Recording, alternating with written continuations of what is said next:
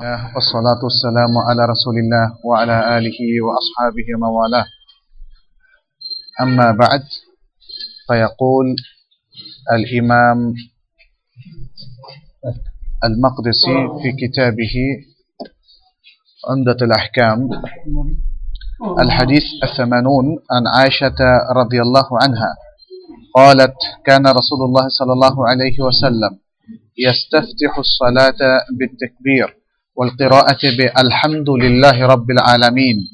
وكان إذا ركع لم يشخص رأسه ولم يصوبه ولكن بين ذلك.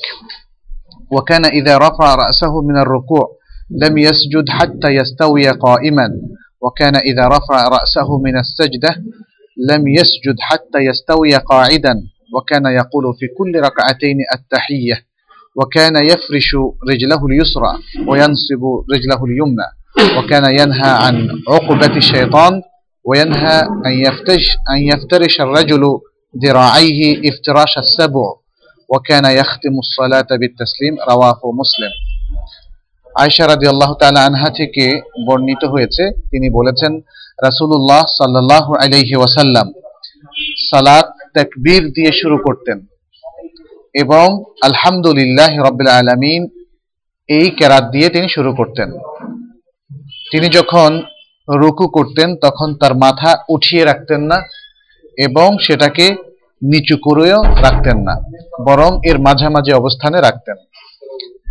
তিনি যখন রুকু থেকে মাথা ওঠাতেন, তখন একেবারে সোজা হয়ে দাঁড়ানো পর্যন্ত তিনি সেজদায় যেতেন না এবং যখন সেজদা থেকে, প্রথম সেজদা থেকে মাথা তুলতেন, তখন দ্বিতীয় সিজদায় যেতেন না, যতক্ষণ না সুন্দরভাবে ঠিক মতো বসেন। আর তিনি প্রত্যেক দু রাকাতের মধ্যে আত্মাহিয়াতুলিল্লাহ পড়তেন। তিনি তার বাম পা বিছিয়ে দিতেন এবং ডান পা খা রাখতেন। আর তিনি শয়তানের মতো বসতে নিষেধ করতেন। এবং নিষেধ করতেন যেন কোনো ব্যক্তি হিংস্র প্রাণীর মতো তার সামনের দুটো হাত সেজদার মধ্যে বিছিয়ে না দেয়। এইভাবে। এবং তিনি সালাম দিয়ে সালাত শেষ করতেন। ইমাম মুসলিম হাদিসটি সহি মুসলিমের মধ্যে বর্ণনা করেছেন, চারশো আটান্ন নম্বর আটানব্বই নম্বর হাদিস। আচ্ছা এখানে অনেকগুলো গুরুত্বপূর্ণ তথ্য আমরা পাচ্ছি।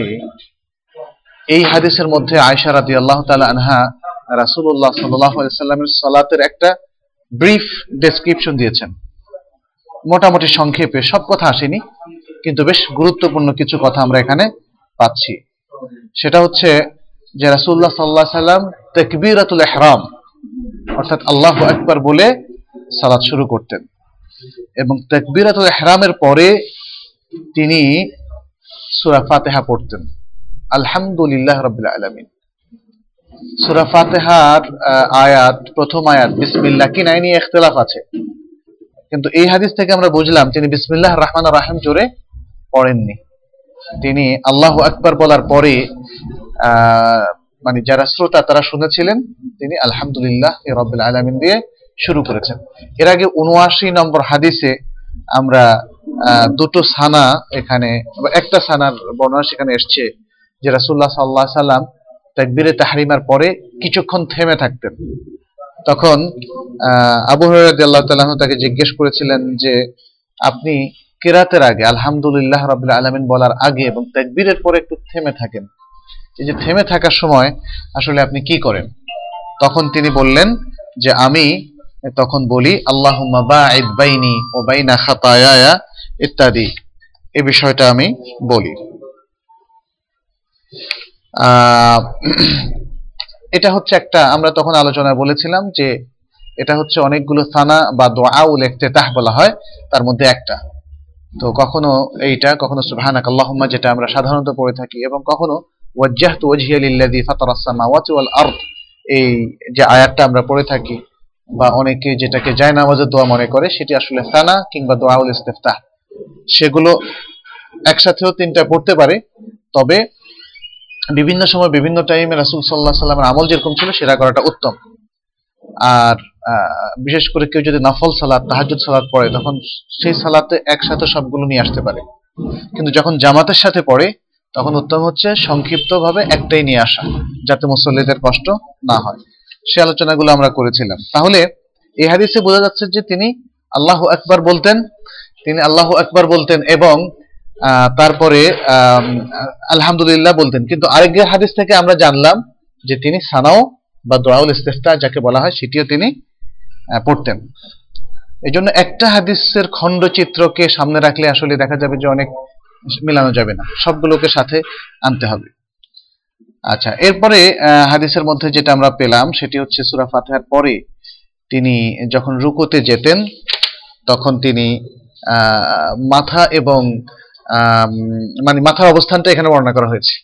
মাথাটা পিঠের সাথে সমান থাকতো, যাতে করে মাথাটা এভাবে উঁচুও না থাকে, যে কেউ বুঝবেন যে এভাবে দাঁড়িয়েছে এটাও যেন না হয়, আবার ওলাম ইউসউইবহু দ্বারা বোঝা যাচ্ছে যে তিনি যেন মাথা নিচুও না রাখতেন মানে রাখতেন না। তাহলে মাথাটা এইভাবে নিচেও রাখা যাবে না। অনেকে দেখবেন যে এইভাবে কিছু বাঁকা হয়ে মাথাটা নিচু করে দাঁড়ায় রুকুতে যায়, আবার অনেকে এবার মাথা একটু উঁচু করে রাখে। দুটোই কোনোটাই করা যাবে না। এখানে যেটা বলা হয়েছে, ওয়ালাকিন বাইনা দালিক, মাথা এবং পিঠ সমান রাখা। কেউ কেউ বলেছেন যে এমন ভাবে রাখা যেন পানির কোনো পাত্র যদি সেখানে রাখা হয়, সেটি যেন পড়ে না যায়। এটা একটা বর্ণনা আমরা এখানে পেলাম। আর তিনি সেজদা থেকে যখন তার মাথা উঠাতেন সেজদা যাওয়ার আগে এখানে বলা হয়েছে যে তিনি দাঁড়াতেন। কিন্তু আমরা অনেককেই দেখি যে খুব দ্রুত সালাত আদায় করছেন। মানে ভালো করে না দাঁড়িয়ে সেজদা চলে যাচ্ছেন। এরকম প্রচুর মুসল্লি কিন্তু মসজিদেও দেখা যায়। তাহলে এই হাদিসে বোঝা গেল সেটা রাসুল্লাহ সাল্লাহ রাসুল্লাহ সাল্লাহ সাল্লাম সালাতের সাথে সেখানে তার মানে মিল হলো না।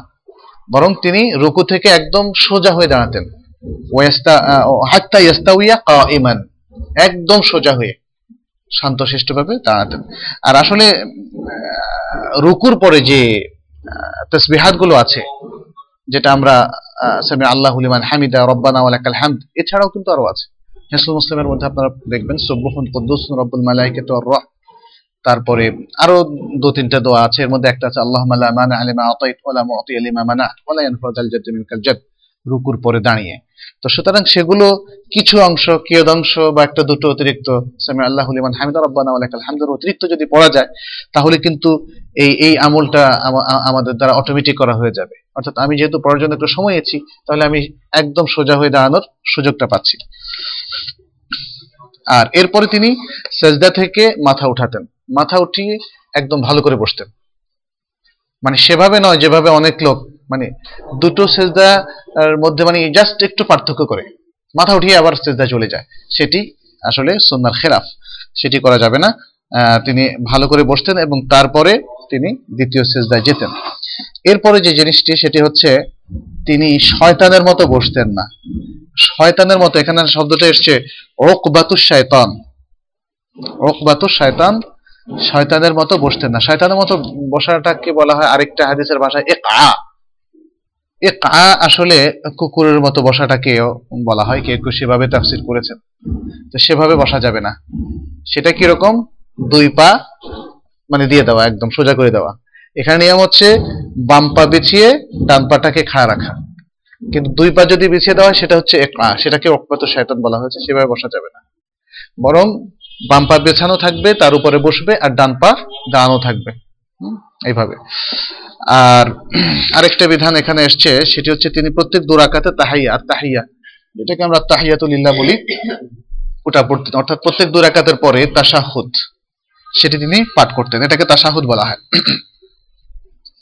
আর তিনি এখানে একটা বর্ণনা এসছে, সেটা হচ্ছে তিনি তার বাম পাককে বিছিয়ে দিতেন আর ডান পাকে দাঁড় করানো রাখতেন। আর আরেকটা জিনিস থেকে তিনি নিষেধ করেছেন যে একার পাশাপাশি আরেকটা হচ্ছে সিজদা অবস্থায়। প্রথম হচ্ছে তাশাহুদে বসা অবস্থায়, যে তিনি নিজে বাম পা বিছিয়ে বসতেন আর ডান পা দাঁড় করাতেন এবং এক আ করতেন না। এক আ মানে কুকুরের মতো দুই পা একদিকে ঠেলে দিয়ে বসতেন না দুই পায়ের উপর বসতেন না। আর আরেকটা নিষেধ করেছেন সেটা হচ্ছে সেজদা অবস্থায় যে সেজদায় যেমন অনেকেই দেখবেন হয়তো জানে না সেই কারণেই হাত দুটোকে মাটির সাথে মিশিয়ে রাখে কোনোই পর্যন্ত। এইভাবে মিশিয়ে রাখে আপনার হিংস্র প্রাণী হয়তো বাঘ কিংবা আমি ঠিক অবশ্য লক্ষ্য করিনি কিন্তু হ্যাঁ? কুকুর কুকুরও না? এখানে অবশ্য কথা এসছে হুং- হিংস্র প্রাণীর কথা যে হিংস্র প্রাণীর মতো হাত দুটোকে বিছিয়ে রাখা থেকেও তিনি নিষেধ করেছেন। সেটা সেজদারত অবস্থা। সেটা হচ্ছে প্রথম দুটো পা। মানে প্রাণীর ক্ষেত্রে প্রথম দুটো পাও তারা এইভাবে করে রাখে। এটা করা যাবে না। আর তিনি সালাত সালাম দিয়ে শেষ করেছেন। আচ্ছা। এই হাদিস থেকে আমরা বেশ কয়েকটি বিষয় পাই। যদিও বিষয়গুলো এসছে, তারপরে আমি খুব সংক্ষেপে বলছি যাতে বোঝা যায়। প্রথম হচ্ছে যে রাসুল্লাহ সাল্লাহ সাল্লাম এই আমলগুলো সবসময় করতেন। কারণ আরবিতে কানা শব্দটি এসছে। তিনি করতেন। এই যে করতেন ইউজ টু ডু এই এক্সপ্রেশনটা মানে হচ্ছে তার অভ্যাস বোঝানো। রাসুল্লাহ সাল্লাহ সাল্লাম তার সালাদটা এভাবে আদায় করতেন। এটা আমরা বুঝলাম। দ্বিতীয় হচ্ছে যে, তাকবীরে তাহরিমা ওয়াজিব। ওয়াজিব মানে এখানে ফরজ। তাকবীরে তাহরিম, আল্লাহ আকবার দিয়ে সালাতে প্রবেশ করাটা ফরজ। এই হাদিস থেকে সেটা আমরা জানলাম। কারণ রাসুল্লাহ সাল্লাহ সাল্লাম তাই করতেন। তৃতীয় হচ্ছে যে, বিসমিল্লা প্রকাশ্যে জোরে পড়া ছাড়া সূরা ফাতিহা পড়া। সূরা ফাতিহা পড়াটা বিশুদ্ধ মত অনুযায়ী সালাতের রোকন, ফরজ। এটা পড়তে হবে। আর তবে তার সাথে বিসমিল্লা পড়াটার বিধান কি? বিসমিল্লা পড়াটার বিধান হলো সেটি সেটি রোকন নয়। সূরা ফাতিহার আগে বিসমিল্লা পড়াটা রোকন নয়, সেটা মুস্তাহাব, মানদুব। রাসূলুল্লাহ সাল্লাল্লাহু আলাইহি সাল্লাম পড়তেন সেই অনুযায়ী সেটা সুন্নাহ। অর্থাৎ সেটা অব্লিগেটরি সুন্না নয়, ফরজ সুন্না নয়, যে যার কারণে কারও যদি বিসমিল্লাহ না পড়া হয়, তাহলে আমরা বলব যে তার সলাতি হয়নি, সেই পর্যায়ের নয়। আর চতুর্থ হচ্ছে রুকু করা ফরজ, সেটা তো আমরা আসলে কোরআন থেকেও জানি। আর এখানে রুকুর যে পদ্ধতিটা সেটা আমরা বলেছি, মাথা ঝুঁকানো থাকবে না, ওঠানো থাকবে না। পঞ্চম হচ্ছে রুকু থেকে ওঠাটা ফরজ। রুকু থেকে সোজা সেজদা যাওয়া যাবে না। অনেক লোক তাড়াহুড়ো করার জন্য যেটা করে, করা যাবে না। রুকু থেকে উঠে একদম সোজা হয়ে দাঁড়ানো ফরজ।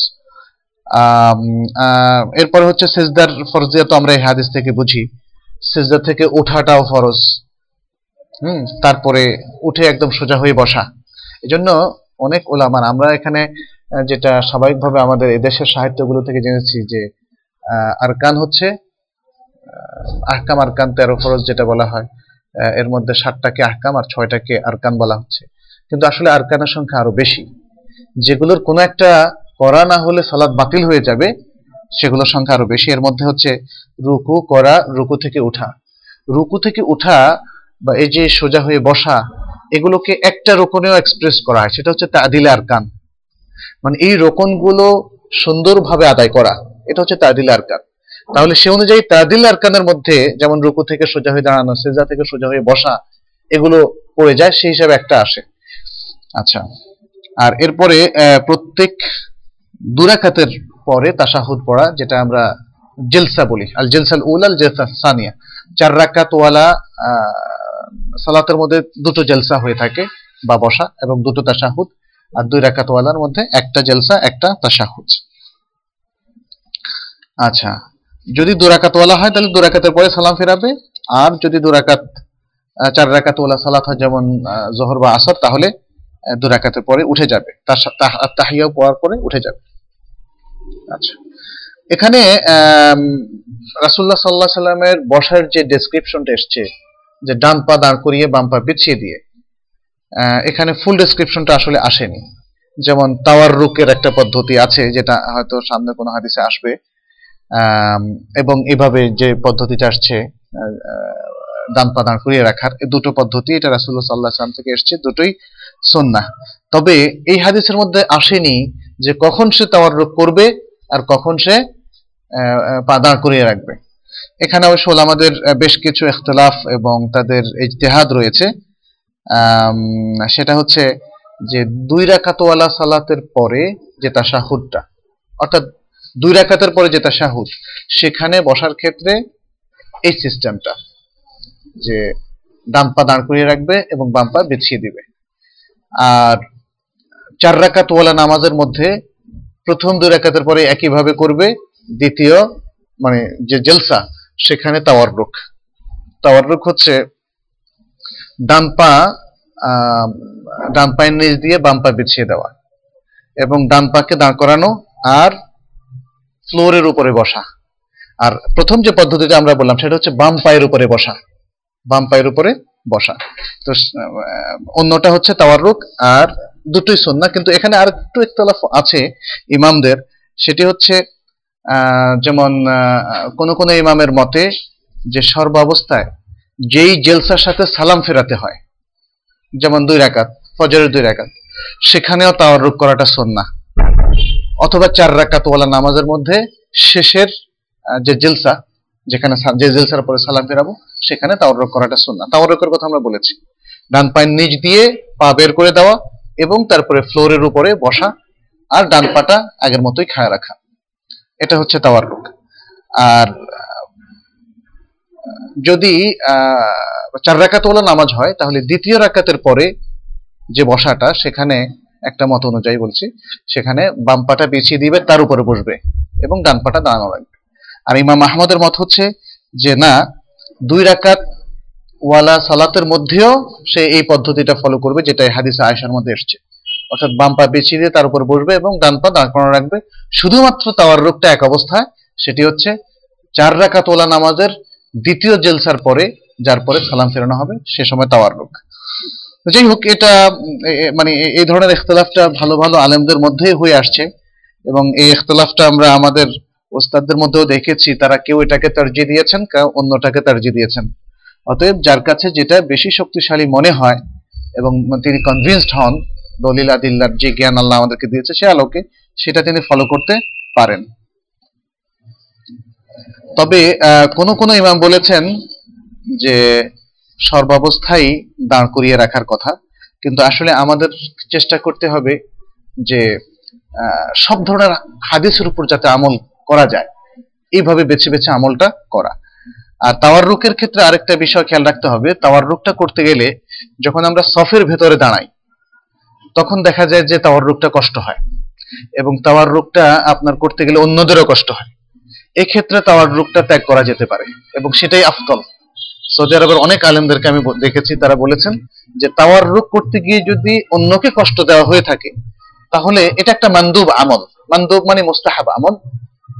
সেটা অন্যকে কষ্ট দেওয়ার ক্ষেত্রে সেটাকে ত্যাগ করাই ভালো, যাতে সবাই সুন্দর মতো আদায় করতে পারেন, সেভাবেই করাটা ভালো। আর যিনি ইমাম, তিনি তাওয়াররুকের এই সিস্টেমটা ফলো করবেন বা অন্যরাও যখন একা একই পড়বেন, তখন তাওয়ার তাওয়াররুক করতে পারেন। আর এমনিও করতে পারেন, যখন দেখা যাবে যে কারও কষ্ট হচ্ছে না, প্রত্যেকে সুন্দরভাবে করতে পারছেন।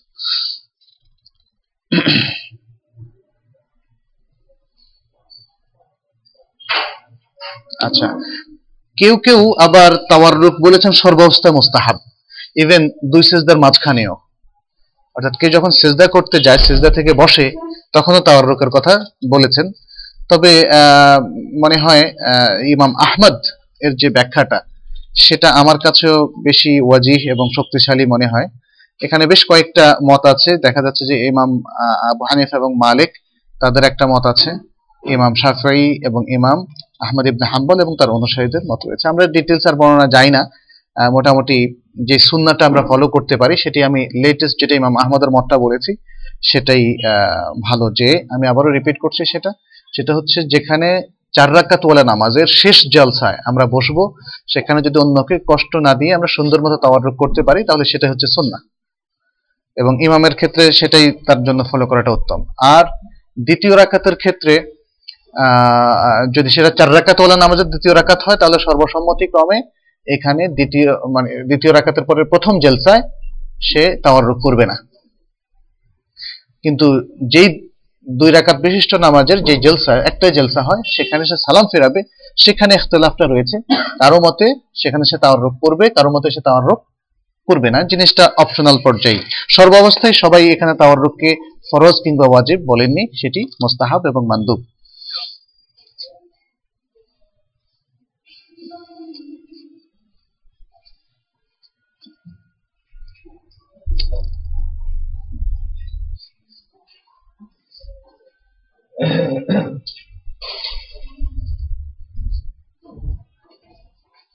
আচ্ছা তাশাহুদ এর যে এবারতটা এর মধ্যে একাধিক তাশাহুদ এসেছে, তবে সবচেয়ে সুন্দর তাশাহুদ হচ্ছে যেটা আব্দুল্লাহ ইবনে মাসউদ রাদিয়াল্লাহু তাআলা আনহু থেকে বর্ণিত হয়েছে। সেটা এই হাদিসে আসেনি, অন্য হাদিসে এসেছে। সেটা হচ্ছে, আত্তাহিয়াতু লিল্লাহ ওয়াস সালাওয়াতু ওয়াত তাইয়্যিবাতু ওয়াসসালামু আলাইকা আইয়ুহান নবী ওয়া রাহমাতুল্লাহি ওয়া বারাকাতুহু। যেটা সাধারণত আমরা পড়ে থাকি, আসসালামু আলাইনা ওয়া আলা ইবাদিল্লাহিস সালিহিন আশহাদু আল্লা ইলাহা ইল্লাল্লাহ ওয়া আশহাদু আন্না মুহাম্মাদান আবদুহু ওয়া রাসূলুহু। এটা একটু পরে আসলে আরেকটা হাদিসে আসবে। এটি হচ্ছে সবচেয়ে উত্তম। আচ্ছা তাসাহুদ পড়াটা ওয়াজিব নাকি সুন্নাহ? এ ব্যাপারে হয়তো অনেকের ইখতলাফ রয়েছে, তবে এটি যে শরীয়ত সম্মত এবং এটি পড়া যে নামাজের অংশ, সে ব্যাপারে কোনো ইখতলাফ নেই। আর এরপরে এখানে দুটো জিনিস আমরা সাধারণত ব্যবহার করে থাকি, দুটো ওয়ার্ড একটা হচ্ছে ওয়াজিব ফরজ ফরজ আর ওয়াজিবের অর্থ প্রায় কাছাকাছি আসলে। আর আরেকটা হচ্ছে মাশরুইয়াহ মাশরু অনুমোদিত বা পারমিটেড অথবা অ্যাপ্রুভড আর আরেকটা হচ্ছে মানদুব বা মোস্তাহাব। যখন বলা হয় এটা মাশরু অর্থাৎ এটা এর বিধানটা দেওয়া হয়েছে, তখন সেটি ফরজ হতে পারে, সেটা সুন্নাহ হতে পারে অপশনাল সুন্নাহ, মুস্তাহাব ইত্যাদি হতে পারে। তো এখানে তাসলিমের ক্ষেত্রে যেমন সালাম ফেরানোর বিষয়টা এটা নামাজের অংশ এই ব্যাপারে কোনো ইখতলাফ নাই। কিন্তু কি ধরনের অংশ? সেটা কি ওয়াজিব নাকি মোস্তাহা কিংবা অপশনাল এটা একটা ব্যাপার আছে। আর আরেকটা হচ্ছে সেটা কি দুটো সালাম নাকি একটা সালাম? এখানে একটা সালামের একটা রেওয়ায়েত পাওয়া যায়। কিন্তু এখানে লেখক বলছেন যে সে রেওয়ায়েতটা শুদ্ধ নয়। এক, একদিকে সালাম ফিরিয়ে নামাজ শেষ করে দেওয়ার যে রেওয়ায়তটা সেটা শুদ্ধ নয়। তবে আমি আসলে এই হাদিসগুলো মানে ইতিমধ্যে পড়িনি কিন্তু আমি কাউকে কাউকে বলতে দেখেছি তারা বলেছেন যে এক একদিকে সালাম ফিরানোর মাধ্যমেও সালাত আদায় করা এটা শুদ্ধ। যাই হোক এখানে লেখক বলছেন যে সেটা শুদ্ধ নয়। তবে দুদিকে সালাম ফিরানোর অনেকগুলো হাদিস আছে এবং সেগুলো শুদ্ধ। সেগুলো শুদ্ধ। আচ্ছা আরেকটা জিনিস আছে এখন সালাম ফেরানো এটা কি জরুরি? সালাম ফেরানোটা কি জরুরি? জরুরি বলতে আমরা ফরজ কি না? সেই প্রশ্ন দেখি যে ইখতলাফ রয়েছে। যেমন হানাফিদের মতে সেটি ওয়াজিব নয়। তাদের দলিল হচ্ছে ইবনে ওমর রাদিয়াল্লাহু তাআলা থেকে একটি হাদিস ইদা রাফা আল ইমাম রাসাহু মিন আস-সাজদাতি ওয়া কাআদা থুম্মা আহদাসা ক্বাবলা আত-তাসলিম, ফাকাদ সালাতুহু এটা ইমাম তিরমিজি, তার সুনান তিরমিজিতে একটা হাদিস বর্ণনা করেছেন। এর অর্থ হচ্ছে যে রাসূলুল্লাহ সাল্লাল্লাহু আলাইহি সাল্লাম বলেছেন, যখন ইমাম তার মাথা সেজদা থেকে উঠে, উঠায় এবং বসে, অর্থাৎ শেষ জিলসা, শেষ বৈঠকে বসে এবং তারপরে তার উজু চলে যায়, সালামের আগেই তাহলে তার সালাম, তার সালাত পরিপূর্ণ হয়ে গেল। হাদিসটা হচ্ছে এরকম। আচ্ছা এবং তাদের আরেকটা দলিল হচ্ছে যে আল মুসি সালাতা যে লোকটা বারবার সালাতের মধ্যে ভুল করছিল, রাসূলুল্লাহ সাল্লাহ সাল্লাম তাকে আবার ফেরত পাঠাচ্ছিলেন, বলছেন যে, তুমি সল্লি ফাইন্না কালাম তুসল। তোমার সালাত হয় নাই, তুমি আবার সালাত আদায় করো। এভাবে কয়েকবার করেছেন, সেখানে কিন্তু তসলিমের কথাটা আসে নাই। তারা বলছেন যে রাসূলুল্লাহ সাল্লাহ সাল্লাম সে কাজগুলো তাকে করার জন্য, আবার সালাত আদায়ের জন্য পাঠিয়েছেন, যে কাজগুলো না করলে সালাত হয় না। তাহলে সালাম ছাড়া যদি সালাত হতো, তাহলে তিনি হয়তো ইয়ে করতেন। কিন্তু এখানে জবাব আছে। হয়তো সে লোকটা সালাম ফিরিয়েছে প্রতিবারই। সালাম তো তার মিস হয়নি। তার যেগুলো মিস হয়েছে, সেগুলোর কারণে মানে সেগুলো রোপণ হওয়ার কারণে রাসূল, যেহেতু সে আদায় করেনি, অথবা বেঠিকভাবে আদায় করেছে, এই জন্য রাসুল সাল্লাহ সাল্লাম তাকে পাঠিয়েছেন আর দ্বিতীয় প্রথম যে দলিলটা ইমাম তিরমিজির বলা হয়েছে, সেখানে দেখা যাচ্ছে যে অনেকেই সে হাদিসটিকে আসলে দাইফ বলেছেন এবং এর সনদটাও মোত্তারিব। এর সনদ মোত্তারিব এবং তিরমিজির যে শারেহ, তিনিও এই- শব্দটা মানে এই এই সনদটাকে বলছেন এটা লাইসা বিকাউই। এটা শুদ্ধ নয়। অতএব হাদিস যদি দাইফ হয়, সেক্ষেত্রে ইবাদতের ক্ষেত্রে সেটাকে গ্রহণ না করাই উচিত। আর দ্বিতীয়ত এর মোকাবেলায় আছে, আজকের যে হাদিসটা আমরা পড়লাম, আয়েশা রাদিয়াল্লাহু তাআলা আনহার হাদিস সেখানে বলা হচ্ছে, রাসূলুল্লাহ সাল্লাল্লাহু আলাইহি সাল্লাম সালাম ফেরাতেন। আর আরেকটা হাদিসে এসেছে, তাহরিমুহা তাকবীর ওয়া তাহলিলুহা আত-তাসলিম। যে মানে আপনার সমস্ত কাজকে আপনি হারাম করে সালাতের মধ্যে ঢুকবেন, সে কাজটা কি? সেটা হচ্ছে তাকবীর তাকবীর দিয়ে। আর সব কাজকে হালাল করার জন্য আপনি যে কাজটা করবেন, সেটা হচ্ছে তাসলিম। তাহলে বোঝা গেল তাসলিম ছাড়া সব কাজ আপনার হালাল হচ্ছে না।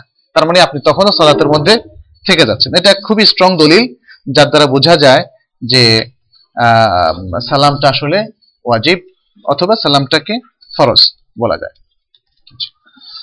এরপর হাদিসটি হচ্ছে, আন আব্দুল্লাহ ইবনে উমর রাদিয়াল্লাহু আনহুমা আন্না নবী সাল্লাল্লাহু আলাইহি সাল্লাম কানা ইয়ারফাউ ইয়াদাইহি হাযবা মিন কাবাইহি ইযা ইফতাতাহা আস-সালাহ ওয়া ইযা কাব্বারা লিরুকু ওয়া ইযা রাফা রাসাহু মিন আর-রুকু রাফাহুমা কাযালিক।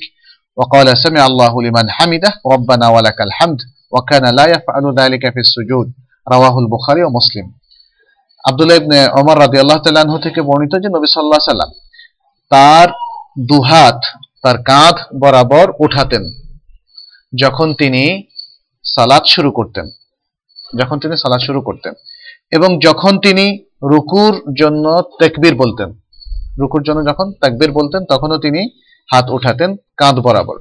এবং যখন তিনি রুকু থেকে তার মাথা উঠাতেন, তখনও তিনি এই দু হাতকে একইভাবে উঠাতেন। আর তারপরে বলতেন সামি আল্লাহ লিমান হামিদা রব্বানা ওয়ালাকাল হামদ। এ দুটো কথা বলতেন। কিন্তু সিজদার সময় তিনি তা করতেন না। সিজদার সময় হাত দুটো উঠাতেন না। আচ্ছা হাদিসটা ইমাম বুখারি এবং মুসলিম বর্ণনা করেছেন। বুখারিতে সাতশো পঁয়ত্রিশ নম্বর এবং মুসলিমে তিনশো নব্বই নম্বর হাদিস। আচ্ছা তো এই এই হাদিসের মধ্যে, ছোট্ট হাদিসের মধ্যে আমরা রাসুল্লাহ সাল্লাহ সাল্লামের আরও কিছু কাজের ডেসক্রিপশন এখানে পেলাম। এই কাজটা হচ্ছে যে কখন তিনি হাত উঠাতেন। সালাতের মধ্যে যখন তিনি তেকবির দিতেন, তেকবির দেওয়ার সময় কখন তিনি হাত উঠাতেন। আর হাত উঠানোটা আসলে একটা ইবাদা। আনফর্চুনেটলি কোন কোন আলেম যারা রাফে ইয়াদাইনকে পছন্দ করেন না, তারা এটাকে আবাস বলেছেন। এটা কিন্তু মানে রাসুল্লাহ সাল্লাহ সাল্লামের সাথে আদবের প্রচণ্ড খেলাফ। আবাস আবাস মানে হচ্ছে জাস্ট মানে প্লে আর কি, এক ধরনের।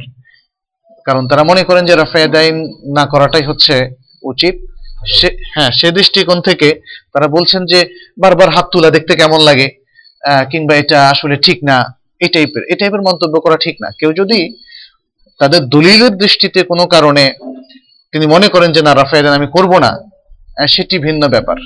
কিন্তু যেটি একটা মানে অনেকগুলো হাদিস দ্বারা প্রমাণিত এবং রাসুল্লাহ সাল্লাহ সাল্লাম তাই করতেন বলে প্রায় ত্রিশ জনের মতো সাহাবার কাছ থেকে যেটা এসছে, সেটাকে এইভাবে আবাস বলা যেহেতু আমার মতের সাথে খাটছে না, এটা কখনোই আসলে সঙ্গত নয়। বিশেষ করে আলেমদের কাছ থেকে তো মোটেই সঙ্গত নয়।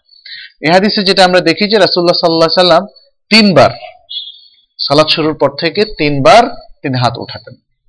তিনবার বলতে আমি ঠিক মানে বারে তিনবার বোঝাচ্ছি না, বরং তিনটা সিচুয়েশনে একটা হচ্ছে যখন তিনি নামাজ স্টার্ট করতেন, তখন তেকবিরে তাহারিমা বলার সময়। আরেকটা হচ্ছে যখন প্রতিবার রুকুতে যেতেন, রুকুতে যাওয়ার জন্য তেকবির বলতেন, তখন হাত উঠাতেন আর আরেকটা হচ্ছে রুকু থেকে ওঠার সময়। তবে অন্যান্য হাদিসে এসছে, চতুর্থ আর একটা স্থান আছে, সেটা হচ্ছে যদি চার রাকাত ওলা নামাজ হয়, তাহলে দ্বিতীয় রাকাতের তাশাহুদের পরে যখন তৃতীয় রাকাতের জন্য ওঠা হবে, উঠে তখন আরেকবার হাত উঠানো একইভাবে একই পদ্ধতিতে। তাহলে এই চারবার হাত উঠানোর বিষয়টা আসলে আমরা রাসুল্লাহ সাল্লাহ সাল্লামের কাছে পাই। আর আমি বলছিলাম আর কি যে হাত উঠানো এটা আবাস না, এটা ইবাদা। ইবাদা পার্ট অফ আওয়ার ইবাদা। সালাতের মধ্যে যতটুকু তাহারিক, হারাকাত মুভমেন্ট এ সবটাই হচ্ছে ইবাদা। সেজদাতে যখন আপনি যাচ্ছেন মানে যদি বলি যে সেজদাটা একটা ইবাদা, রুকুটা একটা ইবাদা, তাহলে তার মানে স্টার্টিং পয়েন্ট থেকে লাস্ট পয়েন্ট পর্যন্ত ইবাদা। সালাতের শুরু থেকে শেষ পর্যন্ত যদি ইবাদা হয়, তাহলে এর মধ্যে যতটা মুভমেন্ট করা হচ্ছে, যতটা কেরাত আমরা পড়ছি, যতটা দোয়া আমরা পড়ছি, যতটা তসবিহ, তাহলিল আমরা পড়ছি, এ সবটাই ইবাদতের অন্তর্ভুক্ত হবে। সুতরাং রাফলিয়া দাইন এটা একটা বড় ইবাদা, যেটার উপর রাসুল্লাহ সাল্লাহ সাল্লাম কন্টিনিউ করেছেন মুয়াদাবাত করেছেন। আর আরেকটা হচ্ছে এখানে রাসুল্লাহ সাল্লাহ আলহি ওসাল্লাম রুকু থেকে উঠে দুটো বাক্য উচ্চারণ করেছেন সামি আল্লাহ হুলিমান হামিদা, রব্বানা ওয়ালাকাল হামদ। এখন সামি আল্লাহ হুলিমান হামিদা, রব্বানা ওয়ালাকাল হামদ, এটা কারা কারা বলবে, সেখানেও একটু ইখতলাফ হয়েছে। আচ্ছা তার আগে আমি আরও কিছু ইনফরমেশন দেই রাফিয়াদাইন সম্পর্কে। যে রাফিয়াদাইন কারা কারা করতেন বা কাদের কাদের অভিমত, সেক্ষেত্রে দেখা যায় রাফিয়াদাইন এর রেওয়ায়ত আশারা মুবাসেরা যারা। আশারা মুবাসারা যাদেরকে জান্নাতে সুসংবাদ দেওয়া হয়েছে, সে দশজন সাহাবের প্রত্যেকেই এই আমল রেওয়াত করেছেন এবং এরও অতিরিক্ত আমি বলেছিলাম যে ত্রিশ, আসলে ত্রিশ নয়, বরং পঞ্চাশ জন সাহাবি থেকে এর রেওয়ায়েত আছে আচ্ছা আর অধিকাংশ সাহাবাদের অভিমত তাবেইনদের অভিমত এবং ইমাম আহমদ, ইমাম শাফির অভিমত হচ্ছে যে সালাতের মধ্যে তিনটি জায়গায় এবং কারও কারও মতো চারটি জায়গায় সেটি মোস্তাহাব। তবে হাদিসের আলোকে আমরা চারটি জায়গায় ইন্ডিকেট করেছি, চারটি জায়গাতে সেটি মোস্তাহাব। এটা একটা গুরুত্বপূর্ণ বিষয়। তাহলে রাফল ইয়াদাইন এর বিধানটা হলো, রুলিংটা হলো সেটি মোস্তাহাব। কেউ যদি কোনো কারণে রাফেল ইয়াদাইন করতে ফেল করেন, তাহলে তার সালাত বাতিল হবে না। আচ্ছা তবে কেউ যদি জেনে শুনে সুন্নাতকে খেলাপ করেন, তাহলে আমরা বলব যে তিনি সুন্নাত খেলাফ করেছেন, এক। আর দ্বিতীয় হচ্ছে, কারও কাছে যদি এইটা মনে হয় যে না রাফিয়া দাইন এটা সুন্না নয়, তারা যদি দলিলের আলোকে বলেন, তাহলে আমাদের কাছে তারা ভুল করছেন। মানে বিষয়গুলো হচ্ছে, আমাদের ভূমিকাটা কি? এটা একটা ইম্পর্টেন্ট একটা বিষয়। হ্যাঁ তাহলে কোনো ব্যক্তি যদি রাফেল আদায় না করেন, তাহলে তার সাথে আমি সালাত আদায় করতে পারব কিনা? অথবা যে মসজিদের ইমাম রাফেল আদায় করছেন না, তার পেছনে সালাত আদায় করতে পারব কিনা? পারব। এজন্য আমাদের ভূমিকাটা ক্লিয়ার করতে হবে। আমাকে অনেক ভাইরাই জিজ্ঞেস করছেন যে, এই সমস্ত মসজিদে আমরা, যেখানে দেখি যে আমাদের নামাজের সাথে অনেক ফরক হ্যাঁ তাহলে সালাত আদায় করতে পারব কিনা? ফরকের বিষয়টা আমাকে আগে আইডেন্টিফাই করতে হবে, কতটুকু ফরক? ফরকটা যদি হয় ফেকি ইখতলাফ এবং এই মুস্তাহাব্বাতের ক্ষেত্রে, তাহলে তার পেছনে একতেদা করতে কোনো অসুবিধা নাই। কিন্তু ফরকটা যদি হয় মৌলিক, রকুনি বাদ দিয়ে দিচ্ছেন ওয়াক্তের ক্ষেত্রে, যেমন শিয়ারা, তারা তিন ওয়াক্তে পড়ে। সেদিন আমি একটা ওয়েবসাইটে দেখলাম যে তারা তিন ওয়াক্ত কি তাদের কাছে নির্ধারিত। তাহলে জোহর রক্ত বা আসর রক্তের মধ্যে তারা এই দু ওয়াক্ত পড়ে নেয়। তাহলে এদের পেছনে একতেদা করা যাবে না। এভাবে যারা বেদাতি আকিদার মধ্যে সম্পৃক্ত আছেন বিশেষ করে শেরক এবং কুফরি আকিদা, বেদাতি, বড় ধরনের আকিদা তাদের মধ্যে খলল ত্রুটি রয়েছে তাদের পেছনে একতেদা করা যাবে না। আচ্ছা।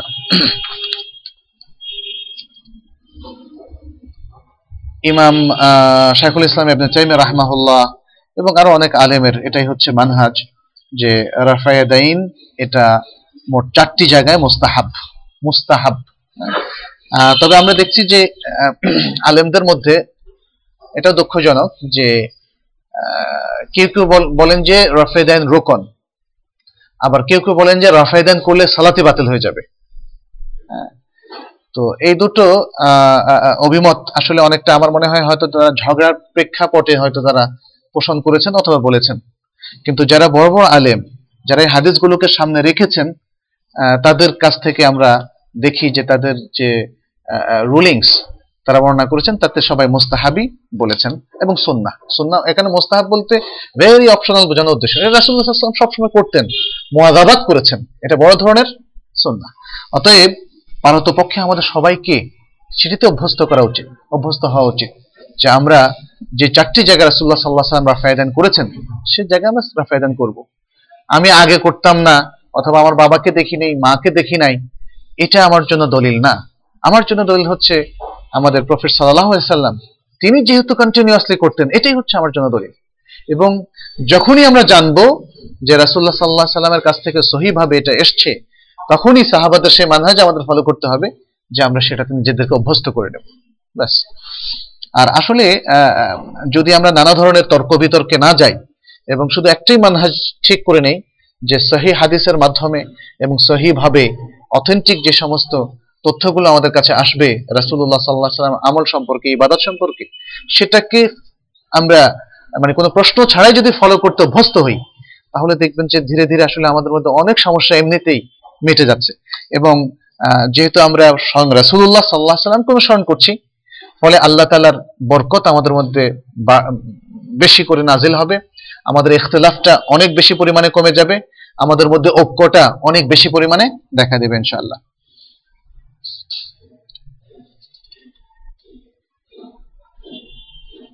আচ্ছা। এই হাদিস থেকে যে বিষয়গুলো আমরা পাই, বলা হয়ে গিয়েছে, তারপরে আমি শেষে সারাংশ স্বরূপ বলছি।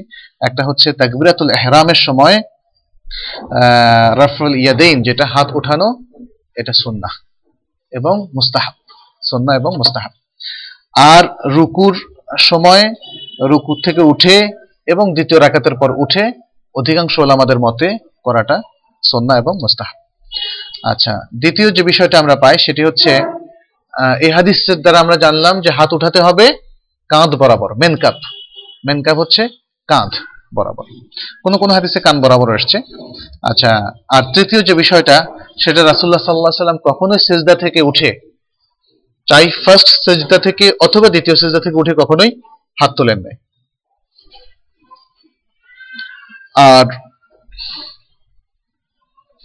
কেন হাত উঠাতে বলা হয়েছে? এখানে ওলামারা আসলে কিছু ইস্তেহাদ করেছেন। তারা কেউ বলেছেন যে এটা ইবাদত মানে হাতের ইবাদত, যাতে আরেকটু বেশি হয়, সেজন্য রাফেল আয়দিন করেছেন। কেউ বলেছেন যে, না, এইভাবে উঠানো, এটা সালাতের একটা জিনা, সৌন্দর্য। কেউ বলেছেন যে, এই হাত উঠানোর মাধ্যমে বান্দা আরেকটু সতর্ক হয়। তার মধ্যে সালাত আদায় করতে করতে যে গাফলতি তৈরি হয়, এই উঠানোর মাধ্যমে, কারণ একটু বেশি হারাকাত, মুভমেন্ট হচ্ছে। এর ফলে তার মধ্যে আরও বেশি সতর্কতা হয় এবং তার কালবের মধ্যে আরেকটু বেশি সতর্কতা জন্ম নেয়। তো যাই হোক, আসলে ব্যাপারটা যাই হোক না কেন, প্রত্যেকটা মুভমেন্টে সালাতের। আমাদেরকে আসলে এটা জিনা, সালাতের জিনা, এটা মানে আমাদের ইবাদতকে বৃদ্ধি করে, এটা আমাদের হৃদয়কে আরও পরিশুদ্ধ করে। কারণ আমরা তো পুরো কোর্সটাকেই দিচ্ছি যে একটা ইবাদতের কমপ্লিট কোর্স হিসাবে। অতএব প্রত্যেকটা আমলই এরকম, এটা শুধু রাফেল আদানের ক্ষেত্রে নয়, এটা সম্ভবত এই লেখক এই ব্যাখ্যাগুলো করেছেন এই জন্যে যে অনেকেই রাফেল আদান ভুল ব্যাখ্যা করত। বেশ করে যারা রাফেল আদান পছন্দ করে না, তারা কেউ বলতো যে সাহাবারা, এরা অনেকেই তো আগে কুফুরের মধ্যে, শেরেকের মধ্যে ছিলেন এবং তাদের মধ্যে একটা ওই যে মূর্তিগুলোর প্রতি একটা ভালোবাসা, আকর্ষণ তৈরি হয়েছিল, সেগুলো তারা ইসলামের পরেও সে আকর্ষণ ত্যাগ করতে পারতেন না, তারা বগলের নিচে রাখতেন। যাতে সেগুলো পড়ে যায়, এখন তো আল্লাহ রসুল হয়তো তাদেরকে বুঝাই ফালাইতে পারেন নাই না ঔদুবিল্লা ফলে এরকম একটা পদ্ধতি তাদেরকে শিখিয়েছেন যাতে সেগুলো পড়ে যায়। এটা খুবই খুবই বড় ধরনের মিথ্যা অপবাদ এবং এটা অযৌক্তিক, এটা সাহাবাদের মাকাম, তাদের সারাফত তাদের আত্মমর্যাদা বোধ তাদের ইমানি সফাই, সবকিছুর সাথে মারাত্মকভাবে কন্ট্রাডিক্টরি একটা বিষয়। সাহাবারা যখনই ইমান এনেছেন, তখনই কমপ্লিট ভাবে এমন মর্দে মমিনে পরিণত হয়েছেন যে ইমান বিরোধী কোনো কাজে তারা লিপ্ত হন। তাদের হয়তো জ্ঞানের ধীরে ধীরে পূর্ণতা বেড়েছে। রাসুলের করিম সাল্লাহ সাল্লামের কাছ থেকে তারা ধীরে ধীরে শিখেছেন অনেক কিছু এবং তারা আরও বড় জ্ঞানী হয়েছেন। কিন্তু এটা কেউ বলতে পারবেন না যে আশহাদু আল্লাহ ইলাহ ইল্লাল্লাহ আশহাদু আন্না মুহাম্মাদুর রাসূলুল্লাহ বলার পরে কোনো সাহাবী আবার শিরকের মধ্যে লিপ্ত হয়েছেন। একমাত্র সেই সমস্ত লোক ছাড়া যারা নবুয়তের দাবিদার হয়েছিল, অথবা সেই সমস্ত লোক ছাড়া যারা কিছু লোক মোরতাদ হয়ে গিয়েছিল। কিন্তু যে সমস্ত সাহাবারা তাদের সাহবার উপরে তারা ছিলেন সর্বাক্ষণিক ভাবে তাদের কাছ থেকে এটা কিন্তু কখনই পাওয়া যায়নি যে তারা প্রতিমাগুলোকে বগলে নিয়েছেন, সাথে নিয়েছেন বা সম্মান করেছেন। বরং যখনই তারা শাহাদাত বাণী উচ্চারণ করেছেন, তারপর থেকে তারা কমপ্লিটলি শির্ক এবং কুফরকে ত্যাগ করেছেন এবং গুড বাই জানিয়েছিলেন অতএব আসলে একটা আমলকে আমলের পক্ষে এই ধরনের যুক্তি দেওয়াটা এটা অত্যন্ত গর্হিত এবং এটা হচ্ছে সাহাবাদেরকে একটা বড় ধরনের ব্লেম করা যাদের কাছ থেকে আমরা ইসলামকে শিখেছি এবং যাদের মাধ্যমে ইসলাম পৃথিবীতে প্রতিষ্ঠিত হয়েছিল সেটি কখনো ঠিক না এরপর হাদিস হচ্ছে আন আব্দুল্লাহ ইবনে আব্বাস রাদিয়াল্লাহু আনহুমা قال قال رسول الله صلى الله عليه وسلم امرت ان اسجد على سبعه اعظم على الجبهه واشار بيده الى انفه واليدين والركبتين واطراف القدمين رواه البخاري ومسلم আব্দুল্লাহ ইবনে আব্বাস রাদিয়াল্লাহু তাআলা আনহু থেকে বর্ণিত যে রাসূলুল্লাহ সাল্লাল্লাহু আলাইহি ওয়াসাল্লাম বলেছেন, আমাকে সাতটি অঙ্গের উপরে, সাতটি হাড্ডির উপরে বা হাড়ের উপরে সেজদা করতে নির্দেশ দেওয়া হয়েছে। একটি হচ্ছে কপাল। কপাল যখন তিনি মুখে বললেন, তখন সাথে সাথে নাকের দিকেও ইশারা করেছেন। এই জন্য কেউ কেউ বলেছেন যে কপাল বলার সাথে সাথে আসলে নাককেও সেটা ইনক্লুড করে। যাই হোক, এটা হয়তো ভাষাগত একটা প্রচলন হতে পারে। কারণ নাক আসলে ভিন্ন অঙ্গ, কপাল ভিন্ন স্থান শরীরের মধ্যে। এবং দুটোরই ভিন্ন ভিন্ন নামও আছে সব ভাষাতেই। কিন্তু এটা হতে পারে হয়তো আরবদের মধ্যে যখন কপাল বলা হতো, তার সাথে নাককেও ইনক্লুড করা হতো। আচ্ছা এরপরে দুটো হাত, দুই হাঁটু এবং দু পায়ের আত্রাফ, অর্থাৎ আঙ্গুলগুলো। তাহলে মোট কয়টা হলো? সাতটা। কপাল, তার মধ্যে নাক ইনক্লুডেড একটা অঙ্গ, দুই হাত, দুটো অঙ্গ, মোট তিনটা হলো। দুই হাঁটু পাঁচটা অঙ্গ এবং দুই কাদাম, ফুট। ফুটের সামনের ভাগ হ্যাঁ? এখানে এই হাদিসটার মধ্যে আসলে কীভাবে সেজদা করতে হবে সেটি আমাদেরকে শিখিয়ে দেওয়া হয়েছে। সাতটা অঙ্গের কথা এখানে বলা হলো। আর এখানে কয়টা অঙ্গের উপরে সাজদা করলে সাজদা হয়ে যাবে সাতটাই কি জরুরি কিনা? এই ব্যাপারে এখতলাফ হয়েছে। এখানে দেখা যাচ্ছে যে এই সাতটা অঙ্গের উপর, হাদিস বলছে সাতটা অঙ্গের উপর সেজদা করতে হবে। এই জন্য অধিকাংশ আমাদের বক্তব্য হচ্ছে, এই সাতটা অঙ্গের উপরেই সেজদা করতে হবে। কোনো অঙ্গ বাদ দিলে হবে না। তাহলে সেজদাটা আর হবে না। তবে কোন কোন ওলামাদের মতে কপালের উপরে সেজদা করলে সেজদা হয়ে যাচ্ছে, বাকিগুলো মোস্তাহাব। কিন্তু আসলে শুধু কপালের উপরে সেজদা করার তো কোনো সুযোগ নাই, তাই না? কিছু না কিছু লাগবেই। এখন এই রুলিংসটাও কেন দিল? অসম্ভব একটা রুলিংস যে শুধু কপালের উপর করলেই হবে, বাকিটা মোস্তাহাব। আর ইমাম আবু হানিফা রহমতুল্লাহ আলাইয়ের মতে যে নাকের উপর সেজদা করলে যথেষ্ট কপাল না হলেও চলবে। হ্যাঁ। তবে সহি হচ্ছে যে এটা আমরা হাদিসের মধ্যে পেলাম যে সাতটা অঙ্গ। আসলে তো এই- এই- এইটা ভায়োলেট করার কোনো দরকার নাই।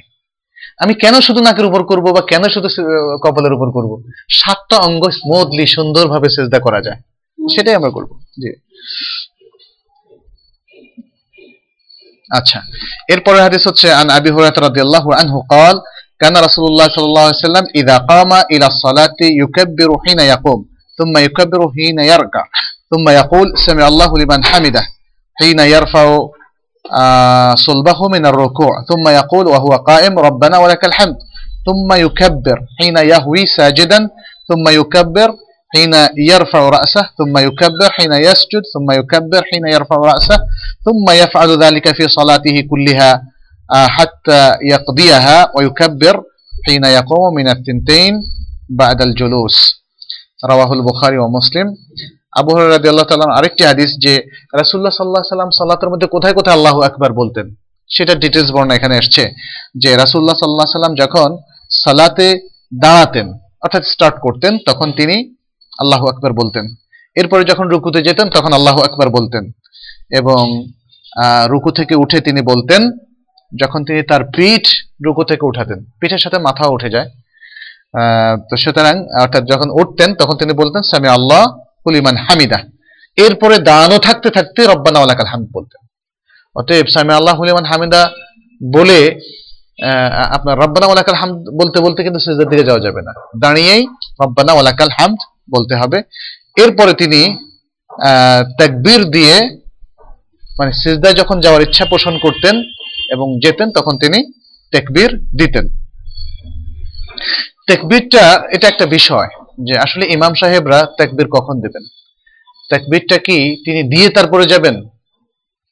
নাকি গিয়ে অথবা কাছাকাছি? এখানে যে বর্ণনা হিনা ইয়াহুই সাজেদান যখন তিনি সেজদা করার ইচ্ছা করতেন এই ইচ্ছাটা শুধু মানসিক ইচ্ছা নয় এটা হচ্ছে আপনার ফিজিক্যাল ইচ্ছাও। অর্থাৎ একটা লোক দাঁড়িয়ে আছে, সেজদা করার ইচ্ছা করছে, আমরা কিন্তু বুঝতে পারছি না। কিন্তু আমরা বুঝতে পারব তখন, যখন তিনি অলরেডি মুভ শুরু করে দিয়েছেন। মুভ শুরু করে দিয়ে সেজদার কাছাকাছি যখন তিনি যাবেন, তখন তাকবি- তাকবীর দিবেন। ইমামের জন্য এটা হচ্ছে ভালো।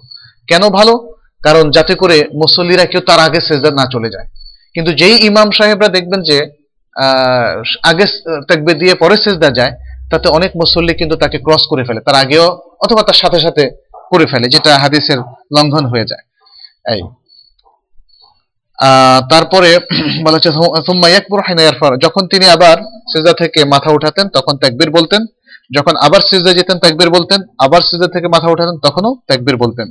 এভাবে তিনি তার পুরো সালাতের মাধ্যমে একইভাবে একই স্থানগুলোতে আহ, সালাত শেষ করা পর্যন্ত বলতে থাকতেন এরপরে যখন তিনি আহ, দ্বিতীয় রাকাতের পরে আবার দাঁড়াতেন তৃতীয় রাকাতের উদ্দেশ্যে তখনও তিনি তাকবীর বলতেন সুতরাং এই এই হাদিসের মধ্যে কিন্তু আর কোনো গ্যাপ আর থাকেনি তাকবীর কোন কোন জায়গায় বলতে হবে সেটা কিন্তু এখানে ক্লিয়ার হয়ে গিয়েছে এরপর হাদিস হচ্ছে আন মুতাররাফ ইবনে আব্দুল্লাহ ইবনে শিখির قال صليت أنا وعمران ابن حسين خلف علي بن أبي طالب رضي الله عنه فكان إذا سجد كبر وإذا رفع رأسه كبر وإذا نهض من ركعتين كبر فلما قضى الصلاة أخذ بيدي عمران بن حسين فقال قد ذكرني هذا في صلاة محمد صلى الله عليه وسلم أو قال صلى بنا صلاة محمد صلى الله عليه وسلم رواه البخاري ومسلم আগের হাদিসটারই অনেকটা অনুরূপ এখানে বলা হচ্ছে যে মোতাররফ ইবনে আবদুল্লাহ ইবনে শেখির তিনি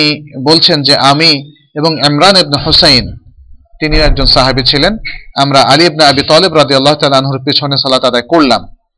এখন আলীর সালাতের এখানে ডেসক্রিপশন চলছে যে তিনি যখন সেজদা করতেন, তখন তাকবীর দিতেন, যখন মাথা উঠাতেন, তখন তাকবীর দিতেন, যখন দুই রাকাত থেকে উঠতেন, তখনও তাকবীর দিতেন। এখানে আগের হাদিসের মতো ফুল ডেসক্রিপশন আসেনি পার্ট কিছু পার্টলি কিছু ডেসক্রিপশন এখানে এসছে। তারপর যখন তিনি সালাত আদায়টা শেষ করলেন, তখন ইমরান ইবনে হুসাইন আমার হাত ধরে বললেন যে এই সালাত, আলীর এই সালাত মোহাম্মদ সাল্লাহ সাল্লামের সালাতের কথা আমাকে স্মরণ করে দিয়েছে। রাবি বলেন যে, অথবা এবার অর্থ ছিল এরকম যে, এভাবেই রাসুল্লাহ সাল্লাহ সাল্লাম আমাদেরকে নিয়ে সালাত আদায় করেছিলেন।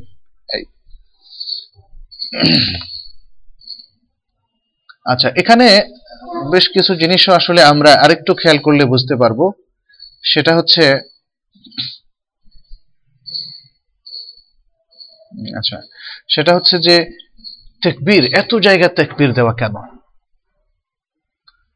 এটা হচ্ছে আল্লাহর যে কিবরিয়া, তার তাদিম তার বরত্ব, সেটি প্রমাণ করা, সেটি স্টাবলিশ করা, নিজের মধ্যে সেই বিষয়টি ফুটিয়ে তোলা, নিজের দেহ, মনে, চিন্তা, চেতনায়। এই জন্য বারবার তেকবীরের কথা বলা হচ্ছে। কিন্তু আসলে এটা আমাদের কাছে এমন একটা রিচুয়াল হয়ে গিয়েছে, খুব কম মুসল্লি কিন্তু প্রতিবারে এই প্র্যাকটিসটা করতে পারে। আমরা অভ্যস্ত হয়ে গেছি। এতবার তাকবির দেওয়ার কারণে আল্লাহর বরত্ব কি আসলে আমাদের মধ্যে এসছে কিনা বা জাগরুক হচ্ছে কিনা? যদি হয়, তাহলে সে অনুভূতি তো আমাদের কাজে কর্মে প্রমাণিত হয় না। যে ব্যক্তি আল্লাহকে মনে প্রাণে অনেক বিশাল মনে করে মহাশক্তিধর মনে করে, সম্মানিত মনে করে, স্রষ্টা মনে করে, এবং তার নির্দেশ মানতে আমরা বাধ্য মনে করে সেটা তো তার কাজে ফুটে উঠবে। সেই জিনিসটাকে আসল আদৌ হচ্ছে কিনা, সেটা আমাদের বুঝতে হবে। কিন্তু এই যে বারবার তকবির, আল্লাহ আকবর আল্লাহ আকবর বলার, আমরাও দেখেন, যখন কোনো আশ্চর্যজনক খবর অথবা দেখি বা খুব আশ্চর্য হই বা মহান একটা নিয়ামত প্রাপ্ত হই, সাথে সাথে আল্লাহ আকবর। আমেরিকাতে যখন কেউ ইসলাম গ্রহণ করে, মুসল্লিরা সবাই আল্লাহ আকবর বলে মানে একটা খুশির খবর। মানে আল্লাহ কীভাবে তার মনটাকে সত্যের দিকে ধাবিত করে দিয়েছেন, ফিরিয়ে দিয়েছেন ইত্যাদি। তো কিন্তু সেই বিষয়টা আসলে সালাতের মধ্যে আমাদের নিয়ে আসতে হবে, এটা একটা বিষয়। আর দ্বিতীয় হচ্ছে, এখানে ভাষার যে ব্যবহার তুম্মা এই যে মানে এক একটা কাজের থেকে আরেকটা কাজের ব্যবহার দ্বারা বোঝা গেল যে প্রত্যেকটা কাজ পূর্ণাঙ্গ ভাবে করতে হবে। এর মধ্যে তাদিল আরকানটা যদি হয় তাহলে পূর্ণাঙ্গ হবে। তা তাদিল আরকান মানে হচ্ছে প্রত্যেকটা কাজ কানের সাথে আপনি করবেন, রুকুটা কমপ্লিট করবেন, রুকু থেকে দাঁড়ানোটা কমপ্লিট করবেন, কিয়ামটা কমপ্লিট করবেন। সেজদাটা কমপ্লিট করবেন। সেজদার পরে মাঝখানের বসাটাকে কমপ্লিট করবেন। অর্থাৎ ইনকমপ্লিট করবেন না। তাহলেই এই যে এখানে সুম্মার ব্যবহারগুলো দ্বারা সেই জিনিসটা আমরা এখানে বুঝতে পারছি।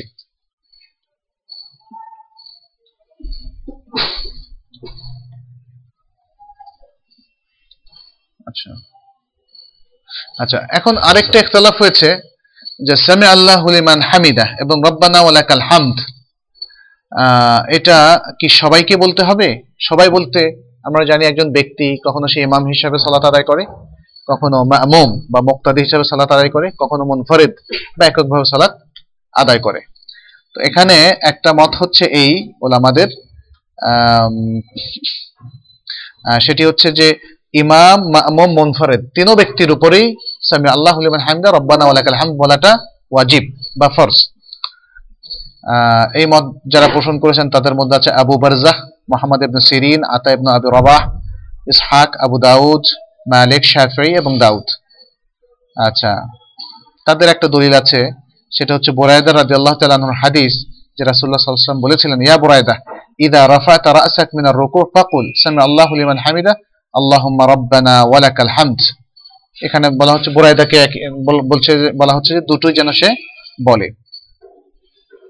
আর ইমামদের মধ্যে একদল সাহাবাদের মধ্যে একদল তারা মনে করেন যে না, দুটো সবার উপরে ওয়াজিব নয়। বিশেষ করে মামুম, যারা মুক্তাদি, যারা জামাতের সাথে সালাত আদায় করছে, ইমামের পেছনে তাদের উপরে সামি আল্লাহ লিমান হামিদা বলতে হবে না। তারা শুধু বলবে, তাহমিদ, রব্বানা ওয়ালাকাল হামদ। এই মত হচ্ছে আবু হরাইরা রাদিয়াল্লাহু তাআলা আনহু, ইবনে মাসউদ রাদিয়াল্লাহু তাআলা আনহু, শাবি, সুফিয়ান আস-সাউরি, ইমাম আবু হানিফা ইমাম আহমদ, আউজাই এবং ইমাম মালিক থেকে এরকম একটি রওয়ায়ত আছে। এখানে বলা হচ্ছে, ইন্নামা জুয়াইল আল ইমামুল ইউতাম্মা বিহি। ইমামকে এই হাদিসটা দলিল হিসাবে পেশ করা হয়েছে। ইমাম করা হয়েছে যেন তাকে অনুসরণ করা হয়। যখন সে সামি আল্লাহ এই হাদিসটা আমাদের ইতিপূর্বে চলে গিয়েছে। ফাইদা ক্বালা সামি আল্লাহু লিমান হামিদা ফাকুলু রাব্বানা ওয়ালাকাল হামদ। যখন ইমাম বলবে সামি আল্লাহু লিমান হামিদা, তখন তোমরা মুক্তাদিরা বলো, রব্বানা ওয়ালাকাল হামদ। সুতরাং হাদিসের দৃষ্টিকোণ থেকে আমরা বলব যে এটাই হচ্ছে শক্তিশালী। যে ইমামের পেছনে মুক্তাদিরা রব্বানা ওয়ালাকাল হামদ এবং অন্য যেই তসবিহাতগুলো রাসূলুল্লাহ সাল্লাল্লাহু আলাইহি সাল্লামের কাছ থেকে এসেছে, সেগুলো তারা বলবে, তবে সামি আল্লাহ লিমান হামিদা, শুধু ইমাম বলবেন। আর যখন ব্যক্তি এককভাবে আদায় করে, তখন সে সবটাই বলবে। এ হাদিস থেকে অনেকগুলো শিক্ষা আমরা পাই। এক নম্বর হচ্ছে যে তাকবীরে তাহরিমা, এটা বলতে হবে। দ্বিতীয় হচ্ছে রুকুর তাকবীর এবং রুকু থেকে ওঠার তাকবীর সবার জন্য। তৃতীয় হচ্ছে সামি আল্লাহ লিমান হামিদা, এককভাবে যে সালাত আদায় করে অথবা ইমাম হিসাবে, আর যখন সে তার রুকু থেকে উঠবে। আর তাহমিদ, রব্বানা ওয়ালাকাল হামদ সবাই বলবে, ইমাম, মুক্তাদি এবং মামুম। আরেকটা শিক্ষা হচ্ছে যে রুকু থেকে যখন উঠবে, তখন তার মধ্যে তোমা আনি না থাকতে হবে, অর্থাৎ যেন শান্তভাবে উঠে সে সোজা হয়ে দাঁড়ায়। এরপরে হচ্ছে, যখন ইমাম কিয়াম থেকে সিজদার দিকে ঝুঁকে যাবে, তখন তাকবীর বলবেন। অর্থাৎ আগে না, যখন কিয়াম থেকে তিনি সেজদার দিকে ঝুঁকে যাবেন বা একদম সেজদার কাছাকাছি যাবেন, সেজদা করার পূর্ব মুহূর্তে বলবেন যাতে তার পরপর মুক্তাদিরা সেজদা যেতে পারে। এরপর হচ্ছে, সেজদা থেকে যখন বসবে, তখন তাকবীর এবং আবার বসা থেকে যখন সেজদা যাবে, তখন তাকবীর ইত্যাদি।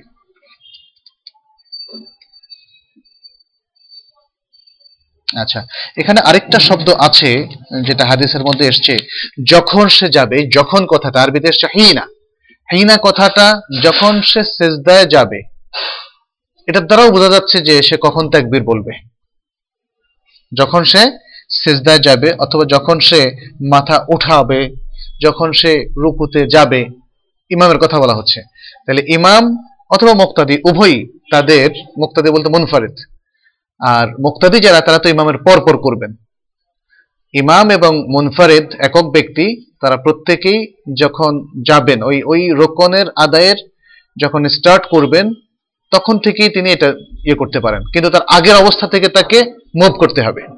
আগের অবস্থা থেকে যখন তিনি মুভ করবেন, তখনই তিনি তাকবীর দেবেন।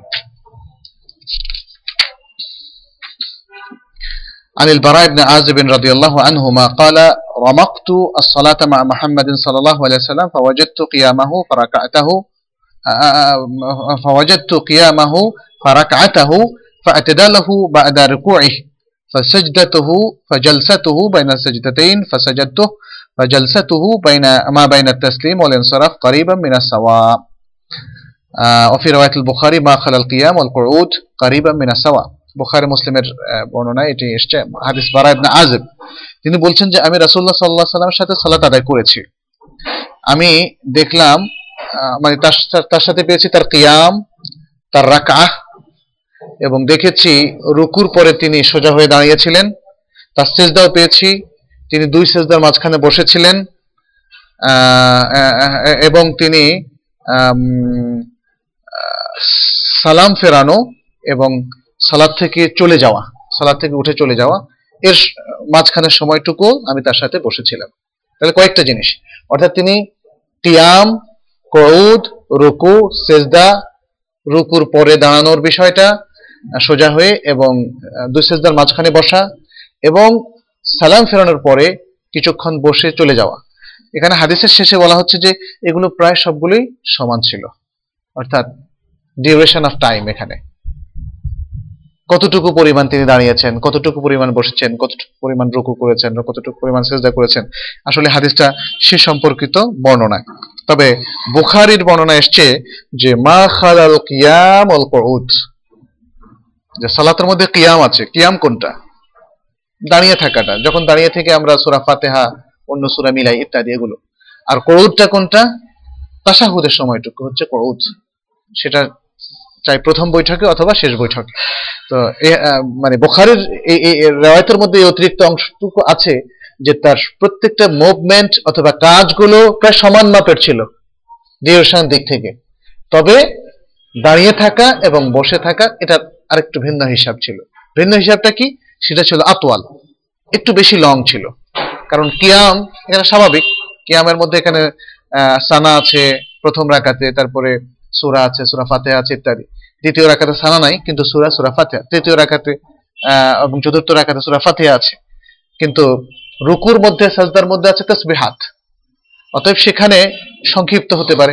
এবং রুকু থেকে যখন দাঁড়াবে সেখানে লম্বা টাইম তো দাঁড়ানোর কোনো প্রয়োজন নাই। সেখানে যে তসবিহাতগুলো অথবা দোয়াগুলো আছে সেগুলো পুরোটা পড়লেও এতক্ষণ সময় লাগে না। অতএব হাদিস থেকে আমরা যেটা পেলাম সেটা হচ্ছে রুকু রুকু থেকে ওঠা সেজদা সেজদা দুটোর মাঝখানে যে দূরত্বটা, এই সবগুলোর মধ্যে একটা সুন্দর মানে সা- সাযুজ্য ছিল সময়ের দিক থেকে। যদি মনে করি যে রুকুটা করতেন দুই মিনিট, তাহলে সেজদাও রাসুল সাল্লাহ সাল্লামের প্রায় দুই মিনিটই হতো। এবং রুকু থেকে দাঁড়ানোটাও প্রায় দুই মিনিট হতো। এবং দুই সেজদার মাঝখানে আমি কিন্তু স্পেসিফিকলি বলছি না, এটা একটা উদাহরণস্বরূপ বলছি। অর্থাৎ তিনি যতটা সময় রুকুর মধ্যে ব্যয় করতেন, ততটা সময় রুকু থেকে দাঁড়িয়ে ব্যয় করতেন। যতটা সময় সেজদার মধ্যে ব্যয় করতেন, ততটা সময় দুই দুই সেজদার মাঝখানের সময় ব্যয় করতেন। এটা ছিল তার আমল। কিন্তু অনেক সময় আমরা দেখি যেমন বিশেষ করে তাহাজ্জুদের সালাতে রাসুল্লাহ সাল্লাম লম্বা লম্বা করতেন। এবং তাহাজ্জুদের সালাতের যে বর্ণনাগুলো আমরা পাই, যে তিনি একবার বাকারা, তারপরে আলে আমরান, নেসা এক প্রথম রাখাতে পড়লেন। এখন সেই পরিমাণ কি সেজদা করেছেন? না। সেই পরিমাণ তিনি সেজদা করেন, এটা সম্ভব না। তবে হ্যাঁ লম্বা করেছেন। এখানে এই হাদিসটার উপর কেস করে ওলামারা বলেছেন যে মানে এটার মধ্যে আসলে একটা সুন্দর কম্বিনেশন ছিল। সেটা কি রকম যেই রাখাতে তিনি তিনটা বড় বড় সূরা পড়ে ফেলতেন মানে যেই সালাতে, তাহাজ্জুদের, প্রথম রাখাতে তিনটা বড় বড় সূরা পড়ে ফেলতেন, তাহলে সেই সালাতের মানে তার রেশিওটা হয়তো ঠিক ছিল। সেটা হচ্ছে সেই সালাতের সিজদাটাও অনেক লম্বা হতো। আপনারা দেখবেন যে হারামে রাতের যে সালাদটা রমজানে হয়, সেখানে সেজদাটা, তারাবির সালাতের সেজদার চাইতে আরও অনেক লম্বা করা হয়, রুকুটা অনেক লম্বা করা হয়। প্রায় এক একটা সেজদা দেখা যাচ্ছে যে সেখানে চার থেকে পাঁচ মিনিট, ছয় মিনিটও লম্বা করা হয়। হ্যাঁ তো এই যে বিষয়টা সেখানে রাসুল সাল্লাহ সাল্লামের একটা সাহায্য ছিল। এই হাদিস থেকে সেটাও বোঝা যায় যে তিনি হয়তো কোনো সালাতে খুব লম্বা করতেন, যেমন রাতের নামাজে, আর জামাতের সাথে হয়তো ছোট করতেন, কিন্তু রেশিওটা তার একই রকম। ছিল বা তার কাছাকাছি ছিল।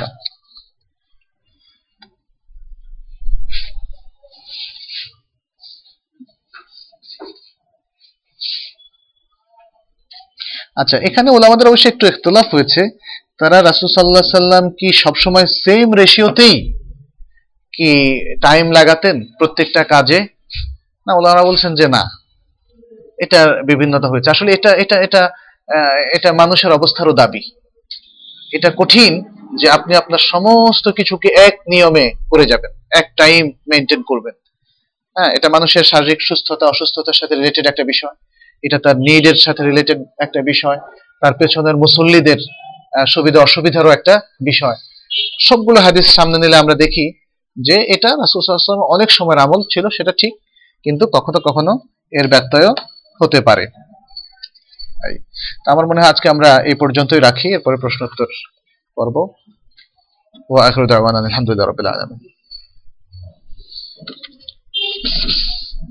পাঞ্জাবির হাত গুটিয়ে রেখে সালাদ পড়লে অথবা হাফ শার্ট পড়লে কি সালাদ বাতিল হয়ে যাবে? না, সালাদ বাতিল হবে না। সালাদ যখন সতর পুরোটা ঢাকা হয়, তখন আর সালাদ বাতিল হবে না। হ্যাঁ? আর পাঞ্জাবের হাত গুটিয়ে ফেলা কিংবা হাফ শার্ট পরে পরা, এটা মুরুয়াতের সাথে রিলেটেড মুরুয়াত। মরুয়াত কে কি বলা যায়? মানে সৌজন্যতা বোধ, ভদ্রতা হ্যাঁ?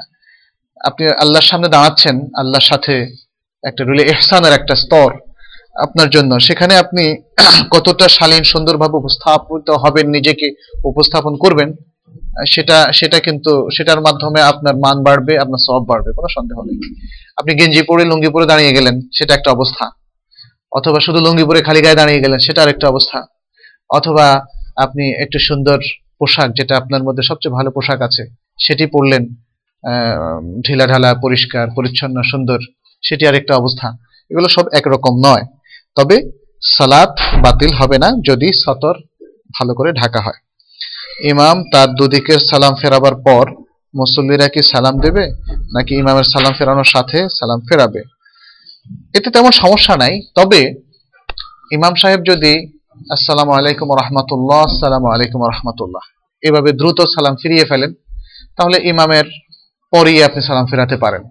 কিন্তু ইমাম যদি, আসসালামু আলাইকুম রহমতুল্লাহ বলে একটু সময় নেয়, আবার তারপরে বাম দিকে আসসালামু আলাইকুম বলে সালাম। তখন আপনি ইমামের পর পর প্রত্যেকটা করবেন। তার প্রথম সালামের পরে আপনি প্রথমটা ফেরাবেন, দ্বিতীয়টার পরে দ্বিতীয়টা ফেরাবেন। এটাই হাদিসগুলো থেকে আমরা বুঝতে পারি। কারণ ইন্নামা জোয়েলাল ইমামুল ইউতাম্মাবি ইমামকে ইমাম করা হয়েছে যেন মুক্তাদিরা তাকে অনুসরণ করে। তিনি মানে খুব বড় ফারাক যেন না হয়। ফা শব্দটা তাকিব মানে পরপর করার কথা বলা হয়েছে। দীর্ঘক্ষণ দেরি করার কথা বলা হয়নি। তো এই জন্য এটা হচ্ছে শক্তিশালী যে আপনি ইমামের পরপর করবেন। ইমামের সাথে সাথেও করবেন না, আগে আগে করার তো প্রশ্নই আসে না। তবে ইমাম করার পর অনেকক্ষণ তাখিরও করবেন না। আর আমি যেটা বললাম সেটা হচ্ছে আমাদের ব্যক্তিগত ইজতেহাদের উপর নির্ভর করে।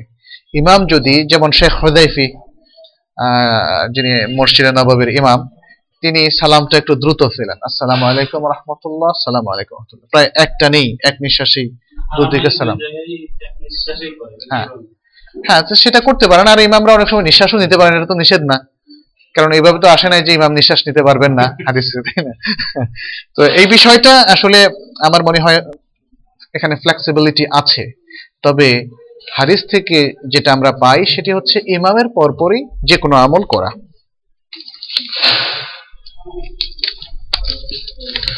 সিজদার সময় যদি পায়ের বুড়ো আঙ্গুল মাটি থেকে উঠে যায় আচ্ছা মানে পা উঠে যায় আর কি, না? বুড়ো আঙ্গুল তো শুধু উঠবে না, কারণ বরং বুড়ো আঙ্গুল সবার পরে উঠবে। তাহলে কি নামাজ হ্যাঁ নামাজ হবে। কিন্তু আপনাকে সাথে সাথে সেটাকে আবার নিয়ে নিতে হবে। আপনি ধরে রাখবেন কেন? যদি আগে যা হয়ে গেছে ভুলের কারণে, সেটা আল্লাহ মাফ করবেন, সেটা না জানার কারণে হয়েছে, কোনো আহকামে ভুল হয়ে গেলে। সেটা আল্লাহ মাফ করবেন। কিন্তু আপনি এখন উঠে যায়, ঠিক আছে, তাহলে নামায় ফেলেন। তাই না? হয়ে যাচ্ছে। আর এখন আমরা দেখলাম সাতটা অঙ্গের মধ্যে ওটা কিন্তু একটা অঙ্গ, সুতরাং আপনি উঠিয়ে রাখতে পারবেন না। এটা সাধারণত বাচ্চারাই দুষ্টামি করে, কিন্তু বড়দেরকে কখনো আমি দেখি না এটা করতে। আচ্ছা দুই সেজদার শেষে দাঁড়ানোর আগে আচ্ছা একটু বসে থাকাকে কি বলে? সেটাকে বলে জেলসাতুল ইস্তেরাহা। এটা যদি তৃতীয় দ্বিতীয় সরি দ্বিতীয় রাকাতের আগে বা প্রথম রাকাতের পরে প্রথম রাকাতের পরে এবং তৃতীয় রাকাতের আহ, মানে সেজদার পরে এটা করা আর কি। এটা কি সুন্নত? হ্যাঁ এটা সুন্নাহ। এখন এটা কি ধরনের সুন্নাহ? সেটা নিয়ে কিন্তু ইখতলাফ আছে একটু। এটা কি মোতলাকান সুন্নাহ? যে সব সময়ই আমরা করব নাকি এটা হচ্ছে প্রয়োজনের সময় আমরা করব? এটা নিয়ে ইখতলাফ আছে। মহাক্কিক আলেমদের মধ্যে ইখতলাফ আছে। কেউ কেউ বলেন যে জেলসাতুল ইস্তেরাহার যে হাদিসটা সেটা মালিক ইবনে হুয়াইরিস রাদিয়াল্লাহু আল্লাহ আনহু থেকে এসেছে। এবং মালিক ইবনে হুয়াইরিস হচ্ছেন সেই সাহাবী যিনি রাসূলুল্লাহ সাল্লাল্লাহু আলাইহি সাল্লামের জীবনের শেষ ভাগে ইসলাম গ্রহণ করেছিলেন। সম্ভবত দুই বছর তাকে পেয়েছিলেন। রাসূলুল্লাহ সাল্লাল্লাহু আলাইহি সাল্লামকে ইসলাম গ্রহণের পরে তিনি মাত্র দুই বছর পেয়েছিলেন। আহ, সুতরাং তার সমস্ত রেওয়ায়ত হচ্ছে রাসূল আলাইহি সাল্লামের জীবনের শেষ রেওয়ায়ত। জেলসাতুল ইস্তেহার রেওয়ায়ত অন্য কোনো সাহাবীর থেকে পাওয়া যায় না। এজন্য ওলামাদের অনেকের মত হচ্ছে যে এটা সুন্নাতুন আইন্দাল হাজা। ডক্টর মোহাম্মদ মোহাম্মদ মুখতার মত পোষণ করেছেন। আমি তার দার্সে ছিলাম মসজিদ নবীতে তিনি বলেছেন, এটা সুন্নাতুন আইন্দাল হাজা। যখন কেউ মনে করে সে জওয়ান হোক আর বৃদ্ধই হোক, অসুবিধা নাই। সে মনে করে যে তার বসলে তার জন্য ভালো। ফিজিক্যালি তার জন্য এটাই বেশি ফিটনেস হয়। তাহলে সে সেটা করতে পারে। আর যদি না করে, তাহলে সে সুন্নাতের খেলাফ করল না। এটা হচ্ছে তোমাদের এক্সপ্লেনেশন আর কেউ কেউ এটাকে বলে যে, না, রাসুল সাল্লাহ সাল্লাম থেকে যেহেতু এটা সাব্যস্ত হয়েছে এবং তিনি বলেছেন সাল্লু কামার আয়তুমনি উসাল্লি, আমাকে যেভাবে তোমরা সালাত আদায় করতে দেখছ, সেভাবে তোমরা সালাত আদায় করো। অতএব আমরা একটা রেওয়ায়ত পেয়েছি বা দুটো রেওয়ায়ত পেয়েছি শুদ্ধ জিলসাতুল ইস্তেরাহা করার। অতএব আমরা সেটাকে মতলাকানি ধরে নেব। এটা হচ্ছে অনেক আলেমের বক্তব্য। তবে আমার মতে, বিষয়টা ফ্লেক্সিবল কেউ যদি এই জন্য করেন, প্রয়োজন না থাকলেও এই জন্য করেন যে রাসুল্লাহ সাল্লাহ সাল্লামের থেকে এটা সহিভাবে সাব্যস্ত হয়েছে, তাহলে সেটা সন্না হবে। কেউ যদি প্রয়োজন ছাড়াও করেন, আর প্রয়োজনীয় করে যদি অন্য সময় না করেন, তাহলে তিনি সুন্নত ছেড়ে দিয়েছেন, এটা বলা যাবে না। এটা হচ্ছে দুই দিকের কম্বিনেশন করে এই তাকবীরে তাহরিমার ক্ষেত্রে হাত, কান পর্যন্ত উঠাতে অনেকে বলে থাকেন, এটা কি শুদ্ধ? হ্যাঁ এটাও শুদ্ধ। রাফাইয়াদাইন না করার ক্ষেত্রে দলিল কি? দুটো দলিল আছে। এই দুটো দলিলের ক্ষেত্রেই আসলে আমি এখান থেকে একটু বলি, যে দুটো দলিল আছে।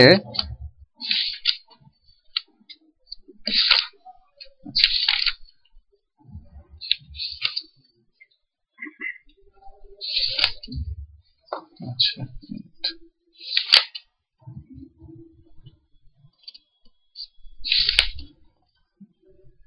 আচ্ছা একটা হচ্ছে ইবনে আব্দুল্লাহ ইবনে রাদিয়াল্লাহু তাআলা আনহু থেকে বর্ণিত এই হাদিসটি ইমাম আহমদ এবং আবু দাউদ তিরমিজির কাছে বর্ণিত হয়েছে। লা উসাল্লিয়ান্না লাকুম সালাত রাসূলিল্লাহ সাল্লাল্লাহু আলাইহি সাল্লাম ফাসাল্লা ফালাম ইয়ারফা ইয়াদাহি ইল্লা মারাতান ওয়াহিদা। যে আমি তোমাদের জন্য, তিনি বলছিলেন যে রাসূলুল্লাহ সালাতের মতো সালাত আদায় করব। এবং তারপরে তিনি সালাত আদায় করলেন, তিনি একবার, শুধু তাকবীরে তাহরিমার সময় ছাড়া আর কখনো উঠান নাই, হাত উঠান নাই।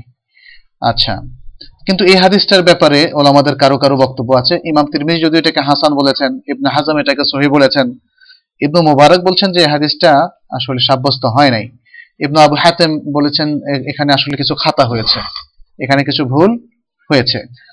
আর আবু দাউদ বলেছেন, এই হাদিসটা শুদ্ধ না। আবু দাউদ বলেছেন, এই হাদিসটা শুদ্ধ না। আরেকটা রয়েত আছে সেটা হচ্ছে বারা ইবনে আজেবের হাদিস, সেটাও সুনান আবু দাউদের মধ্যে আছে।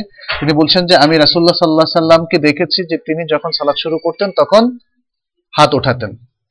মানে তাকবীরে তাহরিমা বলার সময়। এরপর আর উঠান নাই। ওয়াল- সুম্মা লাম ইয়াউদ। কিন্তু, হফাজ হফাদুল হাদিস, হাফিজুল হাদিস যারা তাদের বক্তব্য হচ্ছে অনেকের। তারা বলছেন যে সুম্মা ল্যামি আউট এই কথাটা আসলে শুদ্ধ না। এই কথাটা বাদ। মানে হাদিসের মধ্যে ঢুকানো হয়েছে। ইত্যাদি। তো এই সমস্ত কারণে এই হাদিসগুলো আসলে এমন শক্তিশালী হাদিস নয়, যা আগের সেই অনেকগুলো হাদিসের বিরোধিতা করতে পারে এবং দাঁড়িয়ে যেতে পারে। বরং রাফেদান হাদিসগুলোই হচ্ছে অনেক বেশি শক্তিশালী। আচ্ছা নাক ঠেকানো কি সাতটি অঙ্গের বাইরে? না। এটা তো আমরা আজকে আলোচনায় বলেছি। সেটা কপালের সাথে আলোচনার মধ্যে চলে আসবে কারণ আল্লাহ রাসুল সাল্লাহ সাল্লাম যখন কপালের কথা উল্লেখ করেছেন তিনি নাকের দিকে ইন্ডিকেট করেছিলেন। ইমামকে রব্বানা লাকাল হামদ হ্যাঁ বলবেন। আসসালামু আলাইকুম। যখন ওয়ালাইকুম আসসালাম। যখন কেউ একা ফরজ সালাত আদায় করছেন তখন একামত দেওয়াটা কি অত্যাবশ্যক? একামত দেওয়া কোন ধরনের ইবাদত? না ওটা অত্যাবশ্যক নয় তবে সুন্নাহ। ইংলিশ কোশ্চেন আচ্ছা। একটু ভিন্ন প্রশ্ন It is related that Prophet sallallahu used to pray sunnah for Fajr uh, very quietly, na? Quickly Quickly, acha. As if he was not completed Salatul কি সুরাতুল ফাতিহা এটা কি এসছে নাকি কোথাও আয়েশা রাদিয়াল্লাহু আনহার কাছে উনি এত পাস করতেন তার মনে হতো যেন সূরা ফাত আমরা যেগুলো সূরা পড়ে শেষ করতে পারতাম আচ্ছা in that case uh, he would need to go through rukus. এরপরে কি সাজদা uh, ruku and sajda না very quickly very quickly. Can you kindly explain? Um, আসলে কুইকলি কথাটাও তো এটা একটা কম্পারেটিভ ব্যাপার রিলেটিভ ব্যাপার তাই না? একজনের কাছে যেটা কুইকলি আরেকজনের কাছে সেটা স্মুথলি অথবা স্লোলি হতে পারে।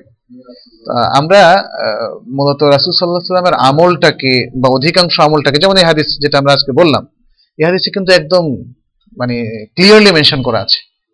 হ্যাঁ আর সেটা হতে পারে হয়তো কোনো বিশেষ সিচুয়েশন কোনো বিশেষ অবস্থান, তার একটু তাড়াহুড়ো করা দরকার ছিল। এটাকে বলা হয় তখফিফ।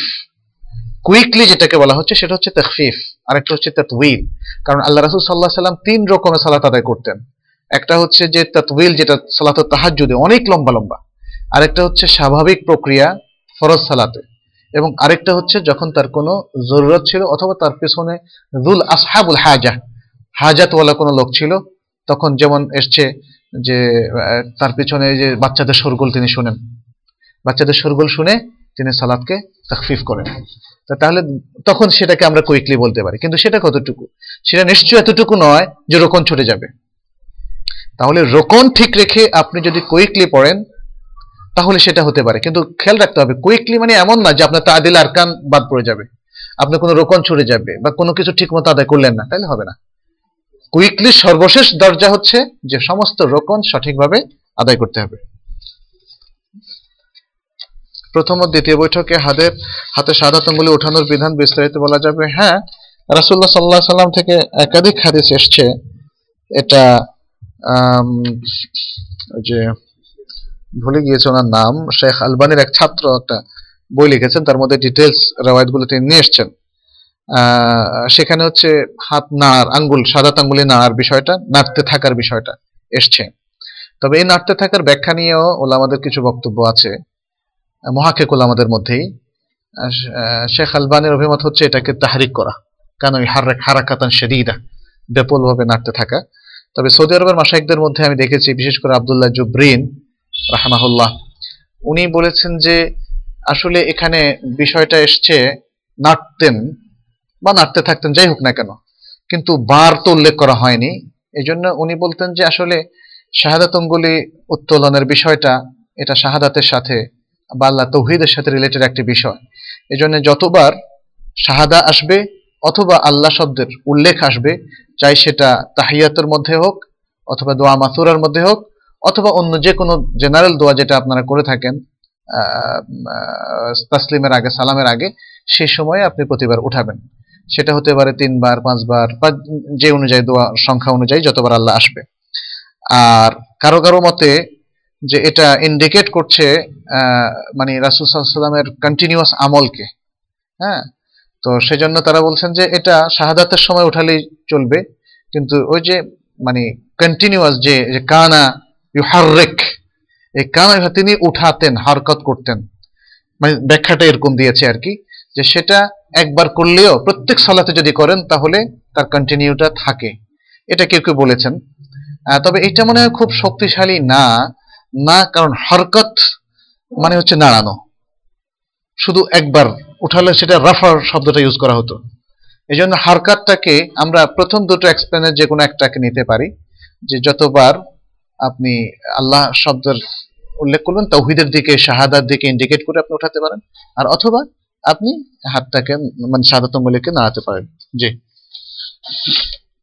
আর কোয়েশ্চেন আমরা নিব না এইটুকু যে দুটো আছে। টুপি ব্যবহার করা কি ধরনের আমল? সালাতে মাথা ঢাকা কি জরুরি?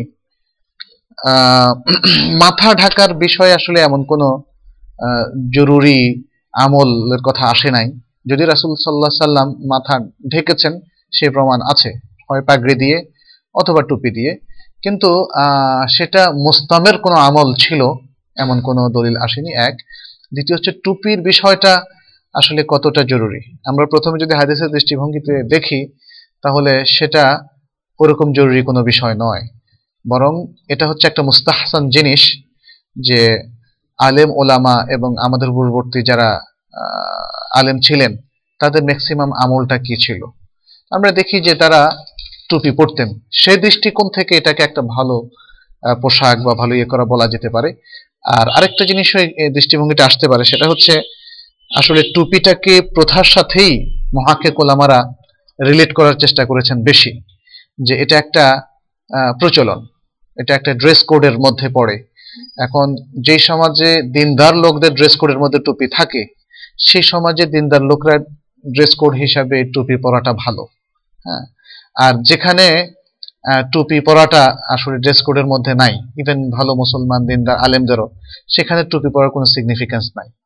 এবং এটা সম্ভবত ইবনে হাজম সহার অনেকে উল্লেখ করেছেন, আমার ঠিক মনে আসছে না কোন স্কলার উল্লেখ করেছেন, তিনি বলছেন আসলে প্রাচ্যের লোকেরা টুপি পরে আর পাশ্চাত্যের লোকেরা, যেমন আন্দোলুস, স্পেন, মুসলমানদের যে অংশটা ওদিকে ছিল, মাগরেব বা মরক্কো, ওই অঞ্চলের লোকেরা টুপি পরে না। এরকম একটা কথা এটা তারা বলেছেন। এটাও তাদের ইজতেহাদি কথা। তো যাই হোক, তারপরেও আমাদের মদিনার একজন স্কলার, উনি ডক্টর সুলাইমান আর রহাইলি ওনারও এই কথাটা আমি দেখেছি। তিনিও বলেছেন এভাবেই যে টুপি পরাটা, এটা উত্তম হবে যেখানে টুপি, ভালো লোকরা টুপি পরার পরে থাকেন বা পরার প্রচলন আছে। এবং যেখানে ভালো লোকরা টুপি পরেন না, সেখানে না পরাটাই উত্তম হবে। এভাবে তিনি সমাধানটা দিয়েছেন। আচ্ছা। আপনি এর থেকে তো বুঝে নিতে পারেন বাংলাদেশে। শুধু বাংলাদেশে না এখন কিন্তু অবস্থা উল্টে গেছে। এখন আমেরিকাতেও স্কলাররা বিশেষ করে যারা ইভেন কনভার্টেড মুসলমানরা তারা দেখলাম যে পোশাক আশাকের মধ্যে আমাদের এই ট্রেডিশনটা কি মনে করে ইসলামিক? এবং এটাই তারা অ্যাকসেপ্ট করে বেশি। টুপি পরে না। টুপি পরে না না? আচ্ছা। ও আচ্ছা। যাই হোক টুপির ব্যাপারে তো আমি ইসলামের দৃষ্টিভঙ্গিটা স্কলার হ্যাঁ। টুপি পরে সেলিম মর্গান যারা আচ্ছা। যেহেতু দাঁড়িয়ে নামাজ পড়া একটি রকম যারা চেয়ারে বসে ফরজ নামাজ পড়েন, যদিও হেঁটে মসজিদে আসেন, এদের নামাজ হবে কি? হ্যাঁ আসলে কিয়ামটা রোকন, ঠিক।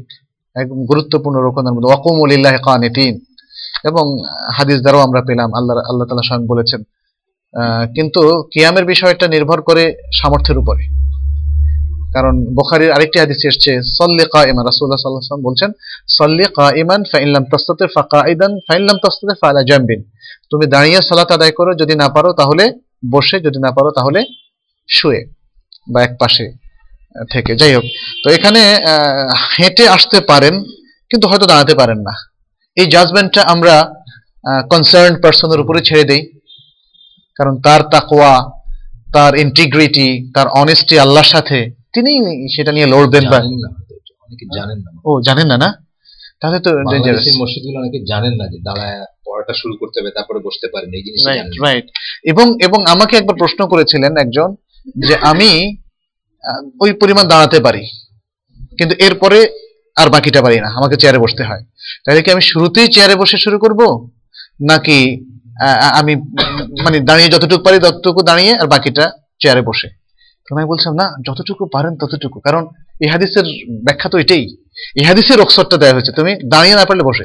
তাহলে যতটুকু দাঁড়াতে পারেন ততটুকু। আর তাছাড়া যিনি, আর কিয়াম তো ততটুকুই। রুকু কি আর দাঁড়িয়ে হয় নাকি? সেজদাও দাঁড়িয়ে হয় না। বসাটাও দাঁড়িয়ে হয় না। সুতরাং দাঁড়ানোর অংশটাই তো দাঁড়ানো। আর তো কোনো দাঁড়ানো নাই। অতএব তিনি যেটা পারেন, ওটা তাকে অবশ্যই দাঁড়াতে হবে।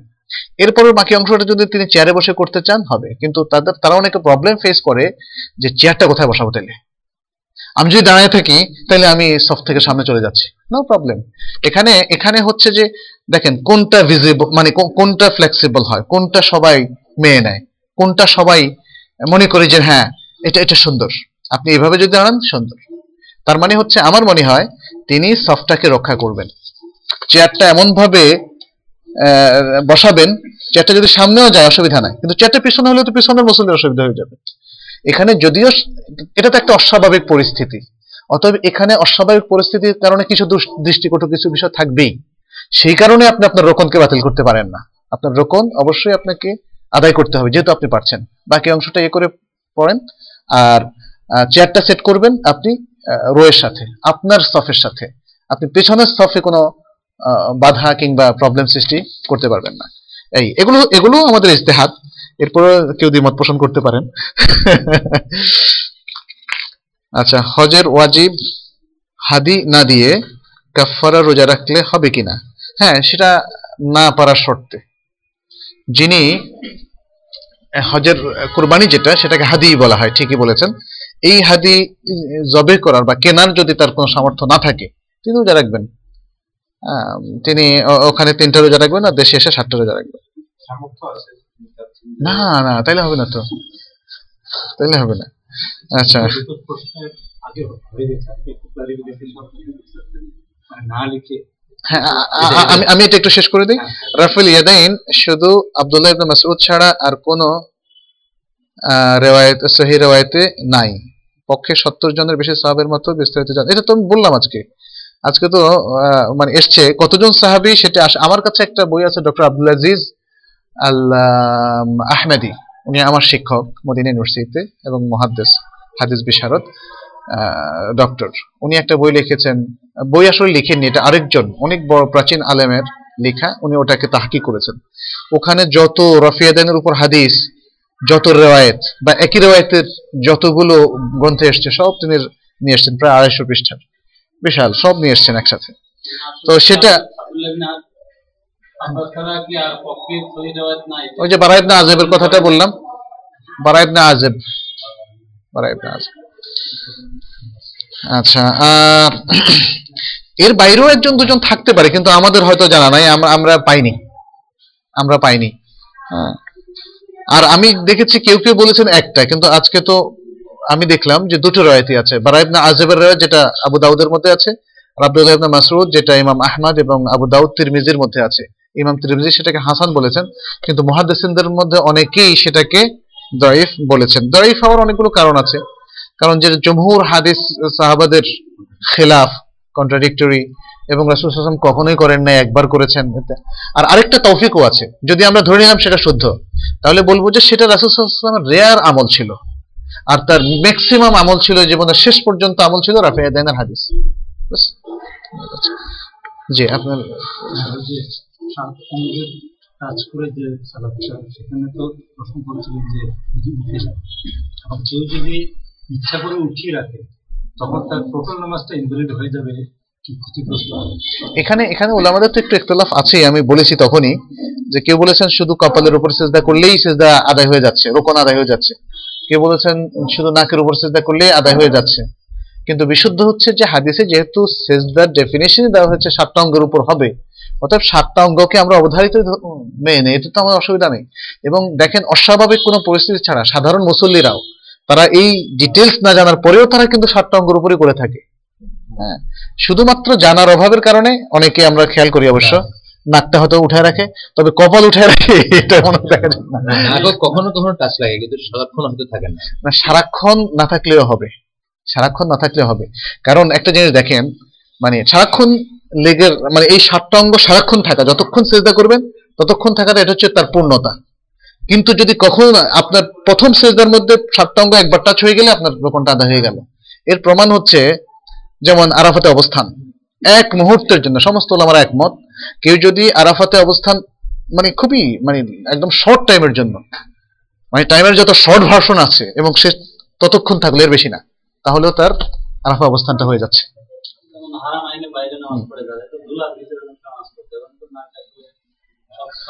না না ধুলা আপনি তো ধুলা থেকেই সৃষ্টি।